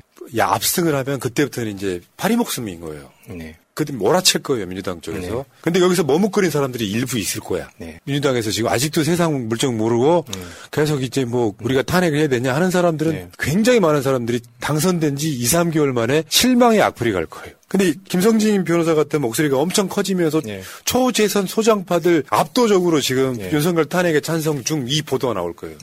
그맨 앞에 서주기 바랍니다. 아, 그럼요. 제, 제 역할이라고 생각합니다. 앞에는 다 보이네.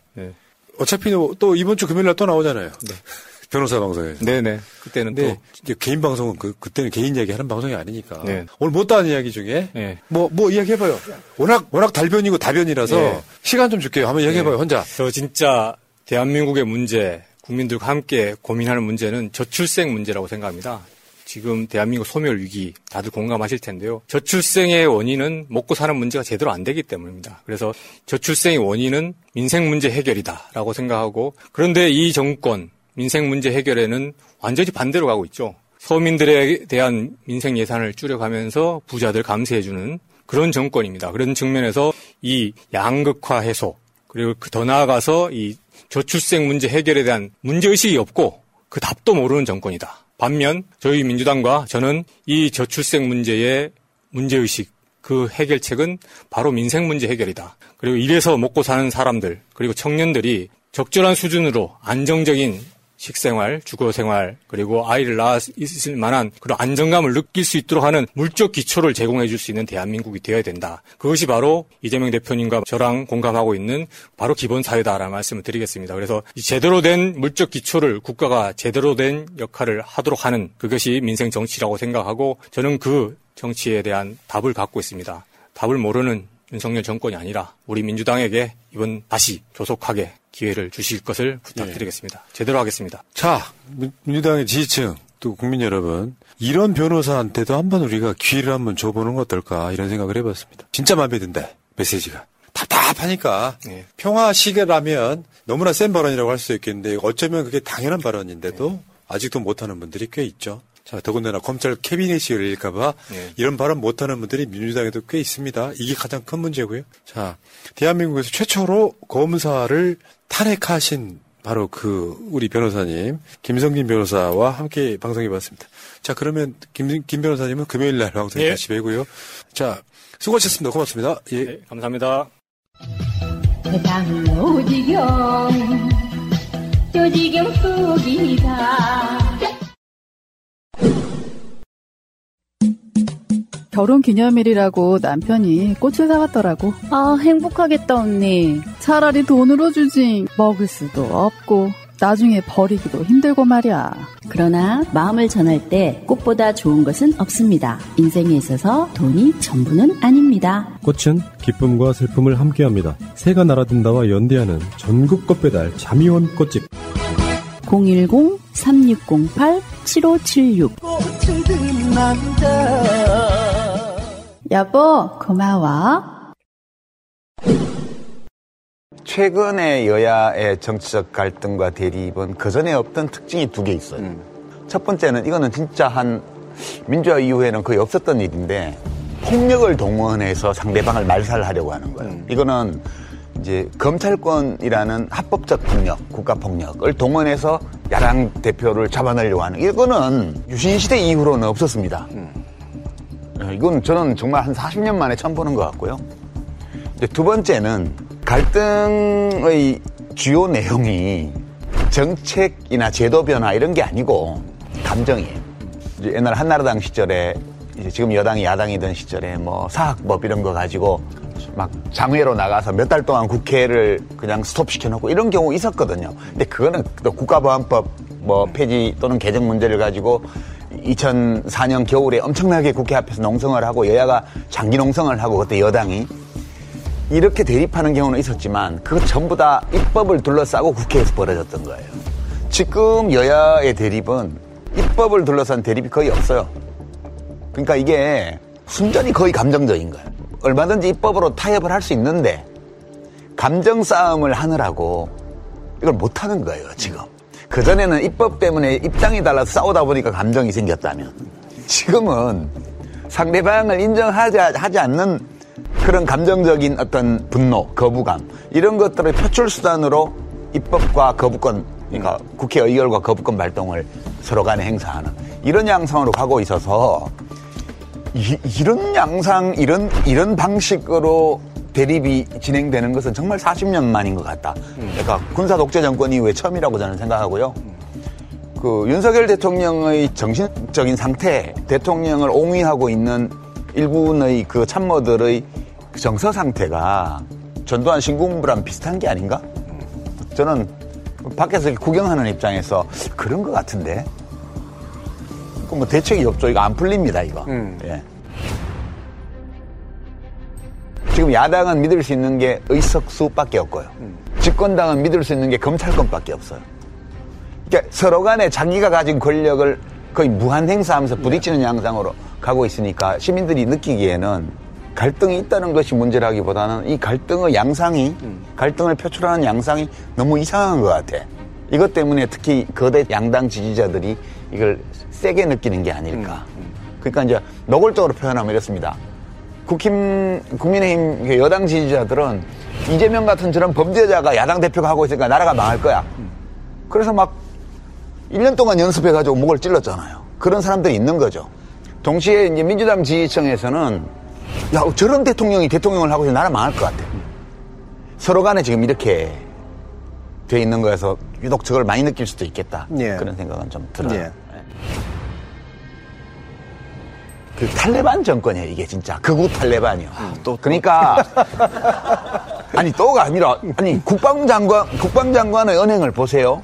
대통령실 안보 안보 책임자들 은행을 보십시오. 이게 도대체가 그 보통의 경우에 우리가 잘 납득하기 어려운 은행을 하는 사람들로 그 참모진과 내각을 채우고 있거든요. 그러다 보니까 사실 대통령 중심제 국가에서 대통령과 대통령 가까운 참모들 내각 뭐 통일부 장관도 심지어는 그거 유튜브 방송 하던 사람이고 이렇게 되니까 그쪽에서 발화가 일어나는 거예요. 음. 먼저 발화가 먼저 일어나고 나면 민주당에서 격분하는 거죠. 그러니까 같은 식으로 받아쳐요. 이 게임이 반복되고 있는 거예요. 그러니까 지금 주된 책임은 저는 이 대통령 중심, 중심제 국가에서 이 이념적인 갈등, 갈등을 증폭시키는 그, 그 진앙, 지진으로 쓰면 진앙이 어디냐? 대통령실이에요. 이념이 제일 중요하다고 얘기를 하고 대통령이 공산 전체주의 추종자들이 나라를 엉망으로 만든다고 그러고 그런 공산 전체주의 세력이 뭐 인권운동이요 민주화 세력이요 이렇게 옷을 입고 나타난다고 얘기를 하고 이런 언어들은 언어 이거 극우 유튜브의 언어로도 지나칠 정도로 과격한 언어인데 음. 대통령이 그 언어, 언어를 쓰고 있잖아요. 그 직업으로서의 정치는 그 직, 진짜 거기서 생계를 함께 해결하는 게 직업으로서의 정치예요. 그러니까 국회의원 되면 봉급을 받잖아요. 장관해도 연봉을 받고요. 그리고 그 정치 안에서 정치를 위해서 살아갈 뿐만 아니라 정치로 살아가는 거. 그게 막스 베브가 말한 직업으로서의 정치 개념이고요. 이제 생활 정치인 또는 뭐 이렇게 시민으로서 정치적 발언을 하는 거. 제 이익을 위해서 이 말을 하는 게 아니라는 걸 믿어주면 좋겠다 이런 소망은 있긴 하죠. 그렇지만 뭐 건다고 해가지고 믿어주지는 않아요. 제가 말이 되는 말을 해야 믿어주겠지 뭐 말도 안 되는 얘기를 하는데 믿어주겠습니까? 이제 그런 거고 저는 사실은 지금은 정치 비평을 거의 안 하고 있고요. 그러니까 3주에 한 번 100분 토론 나오는 게 다예요. 그, 그, 그게 다고 저는 일종의 글 쓰는 일을 직업으로 하고 있는 사람으로서 일종의 과외 활동 비슷하게 가끔씩 나와서 이렇게 얘기를 하는 거거든요. 근데 물론 범민주, 범진보 진영에 속해 있긴 하죠, 제 성향이. 그 전에 정치할 때 제가 지가 뭐 하고 싶어서 저런 말 한다 얘기 하도 많이 들어가지고 이제 더 이상 그런 말은 안 듣고 싶다 이런 소망이 있긴 합니다. 네. 네. 지금부터 제 165차 원내대책회의를 시작하겠습니다. 먼저 홍익표 원내대표님 모두 발언 있겠습니다. 네, 설 연휴가 끝났습니다. 다시 한번 새로운 한 해 우리 대한민국 국민 모두 어, 건강과 행복이 늘 함께하길 기원드리겠습니다. 국민 여러분 모두 새로운 일상을 힘차게 시작해 주시기 바랍니다. 이번 설 민심은 어, 분명한 것 같습니다. 민생, 경제, 안보, 도덕성 모두 무능하고 무책임한 윤석열 정권의 오만과 독선을 심판하고 대한민국을 다시 바로 세워야 한다는 것입니다. 두 달도 남지 않은 총선에서 민주당이 제대로 된 정책, 유능한 정치로 정부 여당에 실망한 국민들께 희망을 드리도록 하겠습니다. 특히 신년 대담과 관련된 얘기가 많았습니다. 사과도 반성도 제대로 된 질문도 없는 대통령 홍보쇼에 대한 국민 공분이 가라앉지 않고 있습니다. 특히 KBS가 대통령 홍보쇼를 만드는 정권 오용 방송으로 전락한 것에 국민이 분노하고 있습니다. 이는 과거 KBS가 전두환 씨의 생일 잔치나 자녀 결혼식 영상을 만들어 바쳤던 시절로 되돌아간 것 아니냐 이런 얘기까지 나오고 있습니다. 군사작전 하듯이 이사장과 사장을 내쫓고 박민 사장 체제로 전환한 KBS가 이렇게 된 것에 대해서 KBS 내 구성원들도 매우 부끄러워하고 있다는 것을 박민 사장과 어, 정부는 알고 알았으면 좋겠습니다. 아울러 방송통신의 전문성이 하나도 없는 특수부 형님을 방송통신위원장 자리에 앉혀 불법적 이인 체제로 YTN 매각을 졸속으로 해치우고 있는 이유도 언론의 재간을 물리고 홍보방송으로 전락시키기 위한 것이라는 것을 국민들은 잘 알고 있습니다. 이런 불법적 행태가 사실상 자리를 내놓고 탄핵당할까봐 도망간 이동관 전 위원장의 탄핵 사유였다는 것을 기억해야 할 것입니다. 민주당은 이번 방통위에 YTN 불법 매각과 관련돼서 그대로 넘어가지 않을 것입니다. 여러 가지 대응 방안을 놓고 검토하겠습니다. 지난 총선에서 정치검사 여당이 결탁한 고발사주로 손중성 검사가 징역 1년을 선고받은 것은 매우 심각한 사안입니다. 한 줌도 안 되는 정치검사들이 수사권, 인사권, 특활비를 활용, 악용해 사법 시스템을 우롱하며 정치 개입, 선거 조작을 시도한 국기문란 사건입니다. 1심 재판부는 검사가 지켜야 할 핵심 가치인 정치적 중립을 정면으로 위반해 검찰권을 남용했다고 강력하게 비판했습니다. 이번 판결을 계기로 정치 검사들과 여당의 유착 관계, 윗선으로 지목받고 있는 윤석열 대통령, 한동훈 비대위원장에 대한 철저한 재수사가 필요합니다. 손준성 검사에게 고발장을 전달받은 것으로 드러난 김웅 의원은 직접 받지 않았을 가능성도 있다는 검찰의 제 식구 감싸기로 무혐의 처면을 받은 바 있습니다. 그러나 이번 판결에서 법원은 김웅 의원이 직접 받았다고 판단했습니다. 사실상 검찰의 부실 수사와 제 식구 감싸기가 법원 판결에서 드러난 것입니다. 또한 다른 관련자인 정, 점전식, 정점식 법사위 간사에 대해서도 철저한 수사가 필요합니다. 당시 정 의원은 자신의 방 보좌관이 보고를 받아서 당무감사실에 넘겼는데 누구한테 받았는지 모른다고 했다고 하면서 보좌관한테 책임 떠넘기기 그리고 꼬리 자르기를 했습니다. 이에 대해서도 사실관계 파악이 필요합니다. 특히 당시 고발장에 피해자로 등장하는 윤석열 대통령과 한동훈 비대위원장의 윗선 여부를 밝히는 것이 핵심입니다. 당시 검찰총장이었던 윤석열 대통령의 수족과 같았던 손준성 검사는 단독 범행할 아무런 이유가 없습니다. 범, 진정한 범죄는 그 행위로 이익을 본 사람이 범인입니다. 한동훈 위원장은 사주 전날 송검사에게 사진 파일 60여 장을 보낸 것은 물론 재판 중인 송검사에 대한 감찰을 무혐의로 종결하고 검사장으로 승진시켜 보훈한 것 아니냐는 의혹을 받고 있습니다. 철저한 진상규명이 필요합니다. 여전히 아이폰 비번은 공개하지 않고 있습니다. 윤석열 대통령은 사건이 드러나자 고발사주 문건을 괴문서라며 나는 모르는 일이라고 발뺌한 바 있습니다. 손꼽, 손바닥으로 하늘을 가릴 수 없습니다. 윤석열 대통령과 한동훈 비대위원장은 국민 앞에 사과하고 이에 대한 합당한 책임을 져야 합니다. 검찰은 모든 관련자 윗선을 포함해서 전면적으로 재수사해야 합니다. 윤석열 정부가 최악의 경제 무능과 실패를 보여주는 가운데 10% 내외의 점유율로 중국의 최대 수입국이었던 우리 산업의 입지가 급속히 위축되고 있습니다. 지난해 중국 시장에서 한국의 비중은 6.3%로 한중 수교 이듬해인 1993년 이후 30점, 30년 만에 최저치를 기록했습니다.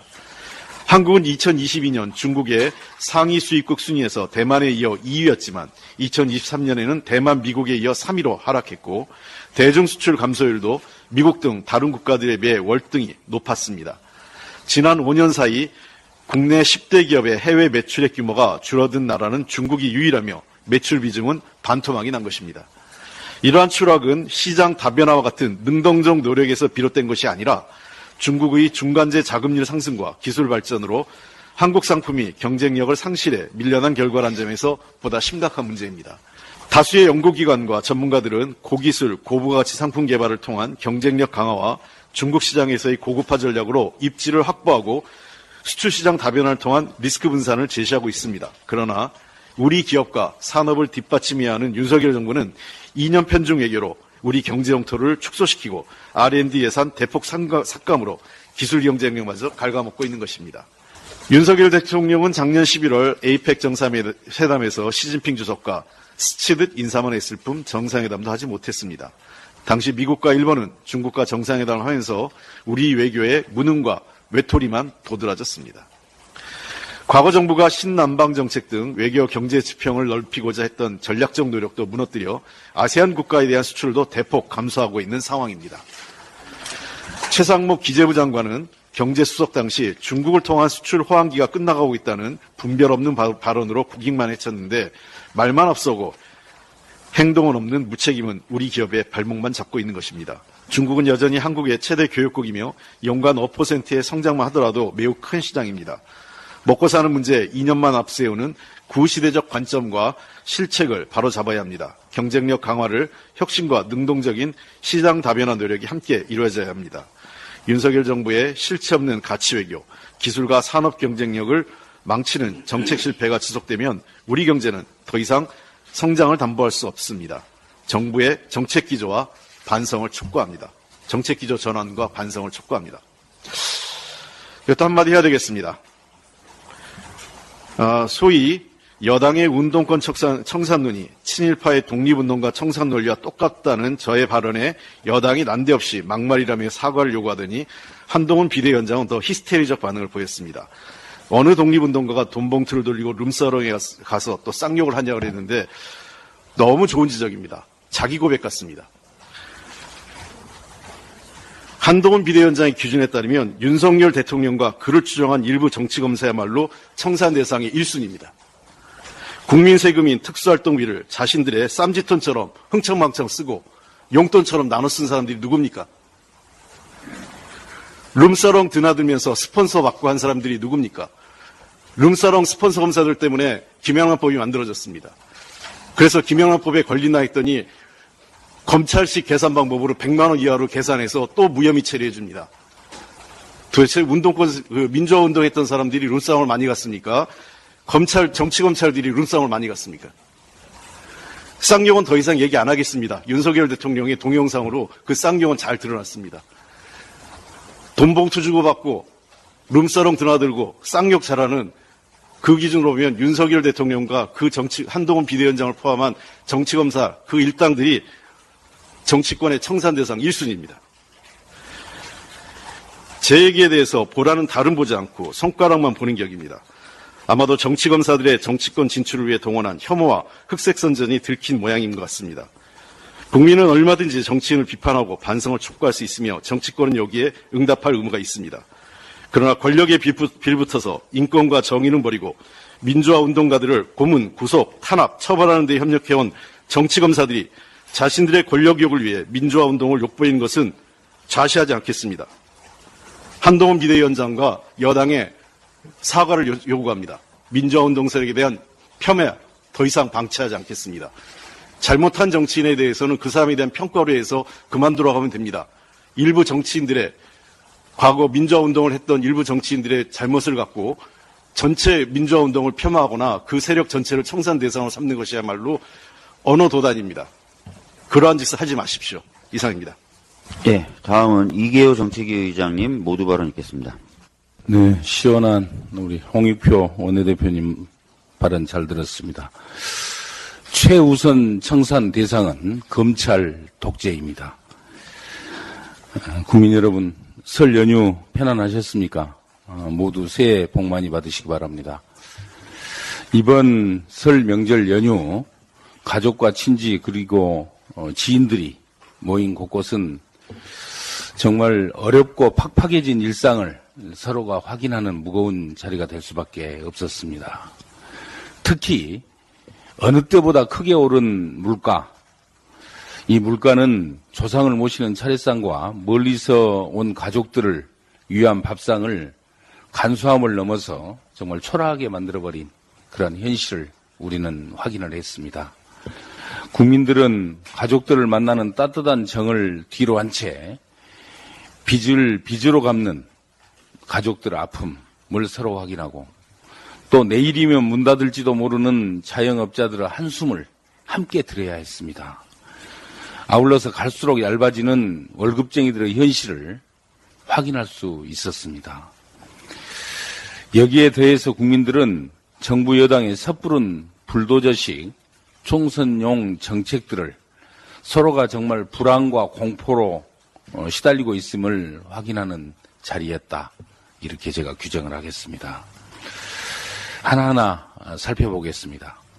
양도소득세 완화, 또 다주택자 중과세 폐지, 상속세 완화, 듣기만 해도 우리 국민들 모두가 부자 감세구나 이렇게 생각을 하실 것입니다. 결국 서민들의 유리지갑만 털겠다는 이러한 초부자 감세 정책 시리즈, 우리 국민들의 지갑만 점점 얇아지게 만들고 또 자괴감과 허탈감만 들게 만드는 그러한 정책들입니다. 이제 3주 앞으로 다가온 초등학교 개학이 다가왔습니다만 정말 신뢰가 가지 않는 정부의 이러한 늘봄 학교 정책 이에 대해서 학부모도 선생님들을 혼돈의 소용돌이로 몰아넣고 있는 것입니다. 사교육만 더욱 부추기고 있는 정부의 교육 철학과 정책은 우리 아이들을 무한 경쟁의 정글로 던져버리고 있습니다. 대형마트 의무 휴업 폐지는 또 어떻습니까? 이미 지칠 대로 지친 우리 소상공인들을 벼랑 끝으로 몰아넣고 있고 또 은발의 오줌 누기식의 찔끔 지원 대책들로 자영업자들을 우롱하고 있습니다. 우리 국민들은 결국 분열과 갈등 그리고 이기심과 불안만 조장하는 정부 여당의 총선용 정책에 대해서 경고를 하고 있습니다. 민주당은 이번 총선에서 균형과 상생을 위한 국민 모두의 삶의 질을 올리는 정책에 중점을 두고 총력을 다하겠습니다. 이를 통해서 대한민국 국민들의 삶을 지키고 민생을 살리겠다 분명하게 약속드립니다. 윤석열 정부가 부자 감세로 인한 역대급 세수 펑크 속에서도 놀랍게도 근로소득세는 2023년 전년 대비 1조 7천억 원 그러니까 3%가 증가한 59조 1천억 원을 걷어간 것으로 나타났습니다. 반면에 전년 대비 법인세는 23조 2, 23조 2천억 원, 양도소득세는 14조 7천억 원, 부가세는 7조 9천억 원이 감소된 것으로 나타나고 있어서 극명한 대비를 보여주고 있습니다. 전체 세수에서 월급쟁이들의 근로소득세 수입이 차지하는 비중도 2023년이 최근 10년 중에서 최도, 최대치를 기록한 것으로 나타났습니다. 2013년에는 근로소득세 비중은 10.9%에 불과했습니다만은 윤석열 정부가 들어선 이후 2022년 14.5%, 2023년 17년 17.2%로 10년 만에 168%가 급증했습니다. 반면에 같은 기간 총 국세 수입 증가율은 70.4%, 전문직 자영업자 등 사영업자들 사, 사, 사업자들의 종합소득세 수입 증가율은 96.7%인 것과 비교를 하더라도 부자 감세 여파를 월급쟁이들이 고스란히 받아내고 있는 것으로 확인을 하게 됐습니다. 그런데 이 와중에 윤석열 대통령은 연초부터 거액 자산가와 대기업에 대한 추가 감세를 또다시 주장을 하고 있습니다. 하울에 불과한 재정 건전성을 국민의 피땀을 착취하는 수단으로 활용을 하더니 초부자들과 재벌들에게 막대한 특혜와 감세를 퍼주는 정책만 편향된 정책만 고집하고 있는 것입니다. 민주당은 월급쟁이들의 주머니를 털어가는 윤석열 정부의 가름주구를 막아서 대한민국의 조세 정의를 반드시 다시 세울 것을 국민 여러분들께 약속드립니다. 이상입니다. 다음은 홍성국 부 대표님의 경제 브리핑이 있겠습니다. 네, 경제 브리핑입니다. 이번 설 연휴는 좀 차분해 보이면서도 가라앉은 이런 분위기였던 것 같습니다. 그 이유는 2년간 이어진 고금리와 고물가 부담이 우리 서민들의 삶을 짓누르고 있었기 때문에 아마 이런 분위기가 형성되지 않았을까라는 생각이 듭니다. 어, 오늘은 여기에 대해서 좀 말씀을 드리고 싶은데요. 어, 지금 어, 한국 경제는 경제 경제뿐만 아니라 금융 시장, 부동산 시장도 세계 전체와 연결이 되어 있습니다. 그래서 미국에서 지금 보여지고 있는 상황 잠깐 먼저 말씀드리겠습니다. 미국에서 뉴욕 커뮤니티 뱅코프라는 회사 주가가 뚝 떨어졌습니다. 떨어진 이유는 아, 미국에서 상업용 부동산 공실률이 너무 늘었기 때문입니다. 되돌아보면 2023년 1년 전에 미국에서 실리콘밸리 뱅크라고 해서 부도가 어, 났었죠. 그러면서 굉장히 큰 문제가 발생했는데 당시는 금리가 올라가서 채권 평가 손실이었는데 이번에는 직접 대출한 상업용 부동산과 관련돼 갖고 미국의 지역 은행들이 굉장히 어려운 상태가 지속되고 있다라는 얘기죠. 그러니까 금융의 문제가 실물로 전이됐다라는 건데요. 미국 오피스 가격이 1년 새 무려 25%나 급락했기 때문에 그렇습니다.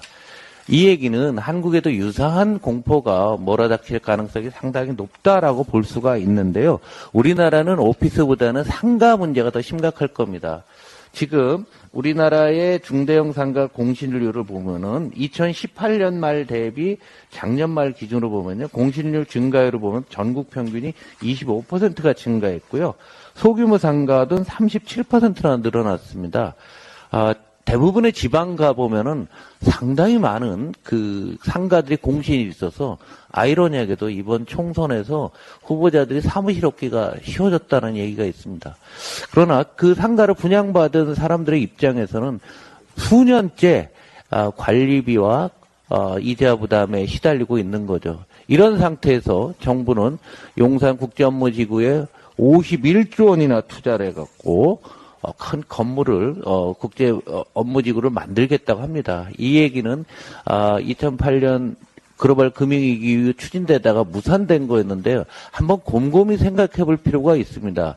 이 정책이 하면은 멋있겠죠. 보고는 좋겠지만은 지금 분위기 파악이 전혀 안 된 겁니다. 현재의 금융시장에서 상가 공실률이 높고 어, 부동산 경기가 매우 침체된 상황에서 금리는 높습니다. 자금 조달 자체가 어렵다는 거고요. 그 다음에 공사 원가가 빠른 속도로 증가하고 있습니다. 성수동에 재개발을 하면서 대충 7, 80층으로 짓겠다라는 계획들이 나왔는데 이번에 성수 그 재개발 1구역에서는 공사비가 너무 올라서 7, 80층이 아니라 50층 아래로 낮추겠다고 했습니다. 삼성동 현대차 부지에 짓는 글로벌 비즈니스 센터도 100층 이상을 계획했다가 지금 50층 아래로 낮추는 것을 검토 중에 있습니다. 현재의 상황을 무시한 채 계속적으로 어, 희망 고문하는 희망적인 상황 왜 보여주기식의 이런 정책들이 계속 나오고 있는 것입니다. 이런 정책들과 우리 서민들의 상황하고는 매우 차이가 많이 납니다. 지금 자영업자 부분 이번 명절에 가장 어려웠던 부분도 한번 생각을 해보시면은요 현재 다중채무자가 450만 명이에요. 그리고 450만 명이라고 하면 가족까지 포함하면 1000만 명 이상이 세계 금융기관에서 대출을 받고 있고 이분들은 전체 소득의 60%를 원리금 상환에 쓰고 있습니다. 이분들은 이제 생계비도 부족한 상황이 됐고 이 비율은 빠른 속도로 늘고 있습니다. 제가 드리는 말씀은 작년 3분기 기준이기 때문에 작년 3분기 대비 지금 거의 4달 반이 지났기 때문에 더 어려운 상황들이 지속되고 있을 거다라는 얘기죠. 그런데 금융위에서도 어, 그래서 은행권에서 어, 어, 자금을 받아서 이자를 캐시백 해준다고 했는데요. 이 정책이 얼마나 또한 포퓰리즘이냐면은요. 지금 소득 수준별 자영업자 은행 대출을 보면은 상위가 49% 인원 수로 따지면 49%고요. 중위가 37입니다. 반면에 하위는 14%밖에 안 돼요. 그러니까 100명 중 14명 정도가 아, 은행에서 대출을 받는다는 얘기죠. 그 얘기는 뭐냐면 은행 대출은 신용 등급이 높고 돈이 많으신 분들한테만 대출을 받았는데 이분들이 대출 받았다고 이자보다 많다고 모든 어, 보상이나 캐시백을 이분들한테 다 해준다는 얘기입니다. 그러니까 많은 서민들이 이건 뭐지? 라는 얘기를 할 수밖에 없어요. 그래서 잔액도 놓고 보시면 똑같은 형태가 나타나고 있습니다. 어, 정부는 우리 서민들이 보이지 않으신가 모르겠는데요. 넉넉히 잡아서 어, 작게 잡아도 우리나라 국민 5천만 중에서 1천만 명 이상은 지금 생계가 어려울 정도로 이자 부담에 시달리고 있습니다. 이분들은 우리 국민이 아닙니까? 이 국민들의 삶을 지켜가기 위해서 노력을 해야 됩니다.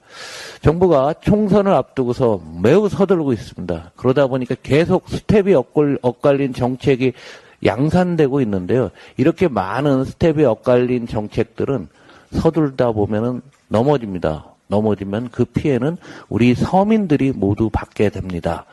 총선 이유가 정말 걱정이 됩니다. 저희 더불어민주당은 서민의 서민의 생활을 지키기 위한 정책을 깊이 있게 그리고 세밀하게 준비하겠습니다. 경제는 민주당이었습니다. 네. 다음은 문진석 부대표님 발언 있겠습니다. 설 민심조차 외면한 윤정부 검사 어, 검사 윤석열 검사 한동훈은 어디에 있습니까? 살인적인 물가 상승, 오르지 않는 내 월급, 좁아진 취업문, 코로나 시대보다 더 힘들어졌다는 소상공인들의 절망 섞인 목소리가 설 민심이었고 이구동성으로 정부 책임을 이야기합니다. 이러한 민심을 외면한 윤석열 대통령과 어용방송 KBS의 대담은 설날 차례상을 엎어버릴 만큼 국민을 분노케 했습니다. 윤 대통령의 자화자찬 유태 이탈식 화법, 왕조시대 왕의 홍보를 연상하게 한 KBS 방송, 오죽하면 보다가 못 버티고 채널을 돌렸다고 하겠습니까? 활용 정점은 작은 파우치로 둔갑한 명품백입니다. 고가의 명품백을 명품백이라고 부르지 못하는 공영방송, 아버지를 아버지라 부르지 못한 홍길동의 마음도 이보다는 답답하지 않았을 겁니다. 오죽 답답하면 조선일보조차도 특별 대담이 더 큰 문제를 남겼다고 지적했겠습니까? 중요한 건 국민이 볼 때 공정한 척이라도 해야 한다고 한, 말했던 2020년 한동훈 검사에게 국민을 대신해서 묻겠습니다. 명품백은 뇌물입니까? 작은 파우치입니까? 명품백 수수는 저혈압 몰카 공작입니까? 범죄입니까? 그동안 김건희 여사 수사에 공정한 척이라도 했는지 한 위원장은 자신이 한 말을 스스로 돌아보기 바랍니다. 한 위원장과 윤 대통령의 위선과 기만이 전 국민 앞에 드러났습니다. 서울역에서 귀성 인사하던 한동훈 위원장과 국민의힘 앞에 해병대 전역자들이 최상병 특검법 통과, 박정훈 대력 탄압 중지를 촉구하는 기수 시위를 벌였습니다. 당시 한 위원장과 국민의힘이 해병대를 쳐다본 후 바로 고개를 돌려 예면하는 장면이 현장 카메라에 공개됐습니다. 지난 1월 2일 대전 현충원, 현충원에서도 최상병에게 참배하고 가달라는 해병대원의 외침을 외면한 한 위원장의 모습이 겹쳐 보입니다. 서민과 약자 편에 살고 싶었다는 법무부 장관 이임사와 국민이 우선이다, 선민 우선하겠다는 비대위원장 수락 연설은 그저 국민들 듣기 좋으라고 한 말이었습니까? 한동훈 비대위원장이 최상, 최상병 수사외압 반대 시위는 고개 들려 외면하고 불과 몇 시간 뒤 연탄 검댕이 묻은 얼굴로 고구마를 먹고 카메라 앞에서 웃는 모습은 정치의 매정함을 넘어 괴기스럽기까지 합니다. 윤 대통령 역시 이해 못지 않습니다. 윤 대통령께서 최상병 순직 사고가 발생한 해병대 1사단이 아닌 해병대 2사단의 설맞이 격려 방문을 했습니다. 윤 대통령은 현장에서 영상통화로 장병 부모에게 건강히 잘 지내고 있다, 걱정하지 말라고 말하고 장병들에게는 건강하게 근무할 수 있도록 뒷받침하겠다라고 말했다 합니다. 불과 반년 전 아들을 잃은 최상병 부모님과 항명죄로 수사를 받은 박정훈 대령, 최상병 순직 수사 외압 특검을 요구하는 대다수 국민들은 황당을 넘어 어, 정말 당황스럽습니다. 과학 예산을 무더기로 삭감하고 과학 대통령이 되겠다고 과학 대통령으로 평가받고 싶다고 대통령이 말한 윤 대통령의 말이 다시금 떠오릅니다. 다시 한번 윤 대통령 한동훈 위원장에게 촉구합니다. 국민에 대한 위선과 기만을 멈추고 최상병과 박종원 대령을 이제 국민으로 동료 동료 시민으로 받아들이고 최상병 순직 수사 외압에 대한 국정조사와 특검법에 대해 입장을 밝히고 즉각 수용하십시오. 최상병 순직 수사 외압 사건의 진실이 드러나고 있습니다. 책임 있는 자들은 반드시 처벌받아야 합니다. 최상병 사망 사건에 대한 정권의 조직적 은폐 증거가 속속 드러나고 있습니다. 수사 기록을 무단 해소하는 데 관여한 실무자는 절차상 문제가 있다고 생각했다라며 사실상 수사 외압을 시인했습니다. 해소 당일 임종득 당시 국가안보실 2차장과 해병대 사령 간의 통화도 있었음이 밝혀졌습니다. 손바닥으로 하늘을 가릴 수는 없습니다. 국가에 대한 충성한 젊은이의 억울한 죽음을 은폐하는데 관여한 자들은 반드시 처벌받아야 합니다. 권력의 숨모 책임을 회피하고 저마다 살 길을 찾아 자리를 떠난 자들은 물론 국민의 선택을 운운하며 출마한 자들, 수사 외압 관련자들은 반드시 책임지게 하겠습니다. 민주당은 국정조사와 특검법을 반드시 통과시키겠습니다. 안타까운 청년의 죽음과 또 다른 억울한 죽음을 막는 것은 우리 모두의 의무입니다. 이상입니다. 다음은 유동수 수석님 말씀 있겠습니다. 설 연휴 직전 작년에 정부 살림이 어떻게 꼬리졌는지 발표됐습니다. 기재부가 8일 발표한 2023 회계년도 총세, 총세출 마감 결과에 따르면 작년 총 세입은 497조 원으로 534조 원이었던 당초 예산보다 37조 원 덜 거쳤습니다. 특히 국세 수입은 예산 400조 5천억 원보다 56조 4천억 덜 거친 344조 1천억 원에 불과했습니다. 역대급 세수 부족에 역대급 불용을 초래했습니다. 작년도 불응액은 45조 7천억 원, 불용률은 8.5%로 2007년 디지털 예산 회계 시스템이 도입된 이후에 17년 만에 최대를 기록했습니다. 2022년 12조 9천억 원이었던 불응액을 단숨에 3배 이상 넘겼습니다. 국세가 56조 원 넘게 덜 거치니 써야 할 사업에 제대로 돈을 쓰지 못한 겁니다. 일반 가정에선 지출이 적으면 좋지만 정부 예산은 다릅니다. 국회가 심사하고 확정한 예산은 그 해에 남김없이 집행하는 것이 원칙입니다. 불용액이 클수록 정부가 일을 제대로 못했다고 볼 수 있습니다. 정부는 45조 7천 원에 달하는 불용액에 사실상 불용이라는 개념을 꺼내 들면서 실제 영향을 미친 불용액은 10조 8천억 원에 불과하다고 강조했습니다. 지방교부세금 감액 조정안 18조 6천억 원과 정부 내부거래 16조 4천억 원은 결산상, 결산상 불용이라는 겁니다. 2023년도 예산에서 지방에 보내야 할 교부세는 75조 2,883억 원, 교부금은 75조 7,606억 원이었습니다. 감액 조정안 18조 6천억 원은 애초 보내야 할 지방 교부세의 12%에 달하는 금액입니다. 국세 수익 급감으로 인한 정부 재정 부담을 지자체에 떠넘겼다는 비판에서 자유로울 수 없습니다. 더욱이 필요한 곳에 재정이 투입되지 못하면 경제 성장의 발목을 잡게 됩니다. 아니나 다를까 한국은행이 지난 1월 25일 발표한 2023년 4분기 및 연간 실질 국내 총생산을 살펴보면 작년 경제 성장률 1.4%의 정부 기여도가 0.4%에 불과합니다. 경기가 침체되고 민간 소비와 투자가 위축될 때야말로 정부의 역할이 중요합니다. 윤석열 정부는 말로는 반도체 수출 부진, 유가 상승 등 외부 요인에 대한 경기 침체에 대비해야 한다면서도 정부가 마땅히 해야 할 역할엔 소홀했습니다. 올해 한국 경제 전망도 어렵습니다. 정부는 수출 호조 등을 들어 경기가 살아나고 있다고 하지만 고물가 고금리는 여전하며 국민들의 체감 경기는 여전히 얼어붙었습니다. 지난 7일 한국관례비 발표한 2024 새 전망 다국가 조사 보고서에 따르면 좋아질 것이라는 게 16%, 나빠질 것 40%, 비슷할 것은 29%로 나타났습니다. 우리 경제가 좋아진다고 보는 국민이 10명 중에 2명도 안 되는 것입니다.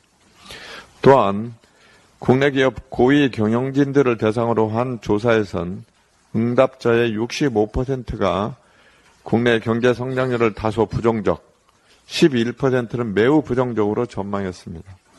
다소 긍정적 또는 매우 긍정적으로 본 응답률은 24%였습니다. 정부는 재정을 통해 국민이 체감할 수 있도록 시장에 활력을 풀어넣는 마중물 역할을 해야 합니다. 써야 할 곳에 재정을 안 쓰고 건전 재정만 외친다면 우리 경제 회복은 더뎌질 것입니다. 정부의 적극적인 재정정책 추진을 촉구합니다. 이상입니다. 예, 저도 몇 가지 말씀을 드릴 건데요. 저는 수치, 수치를 막 얘기하진 않을 테니까 편하게. 2월 7일 날 방통위가 전체회의를 열고 YTN 지분 매각을 승인했습니다. 아, 이 과정에 대해서 벌써부터 언론학자를 비롯한 많은 전문가들이 위법성을 지적하고 있습니다. 아, 첫 번째는 유진 ENT가 최근에 추가로 서류를 제출했는데 이 추가로 제출한 서류에 대해서는 심사를 거치지 않았습니다. 제대로 심사를 거치지 않고 매각 승인이 이루어졌다는 것이죠. 두 번째는 저희가 이동관 전 방통위원장 때도 거론했던 문제인데요. 5인 합의제 기구인 방통위가 2인 체제에서 의결을 한 겁니다. 전에도 저희가 이건 불법적인 행위다. 이런 거 하면 안 된다. 하면 가만히 안 두겠다라고 얘기를 한 바가 있습니다.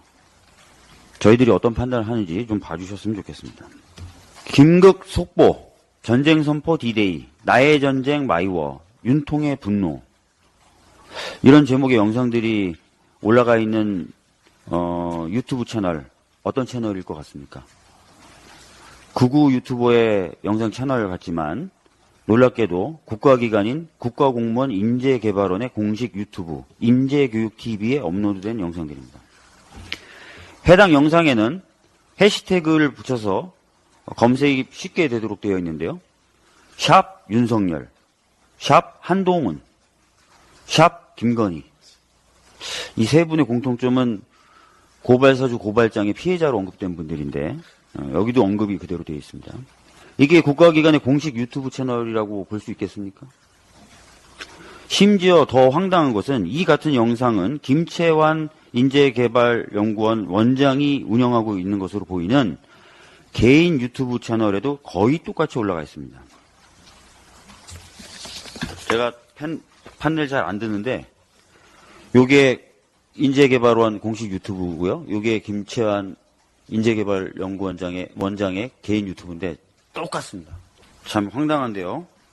아, 이것은 극우 유튜버 출신이었던 인재개발원 원장을 인, 어, 출신이 인재개발원 원장으로 앉았을 때부터 예견된 일이었습니다.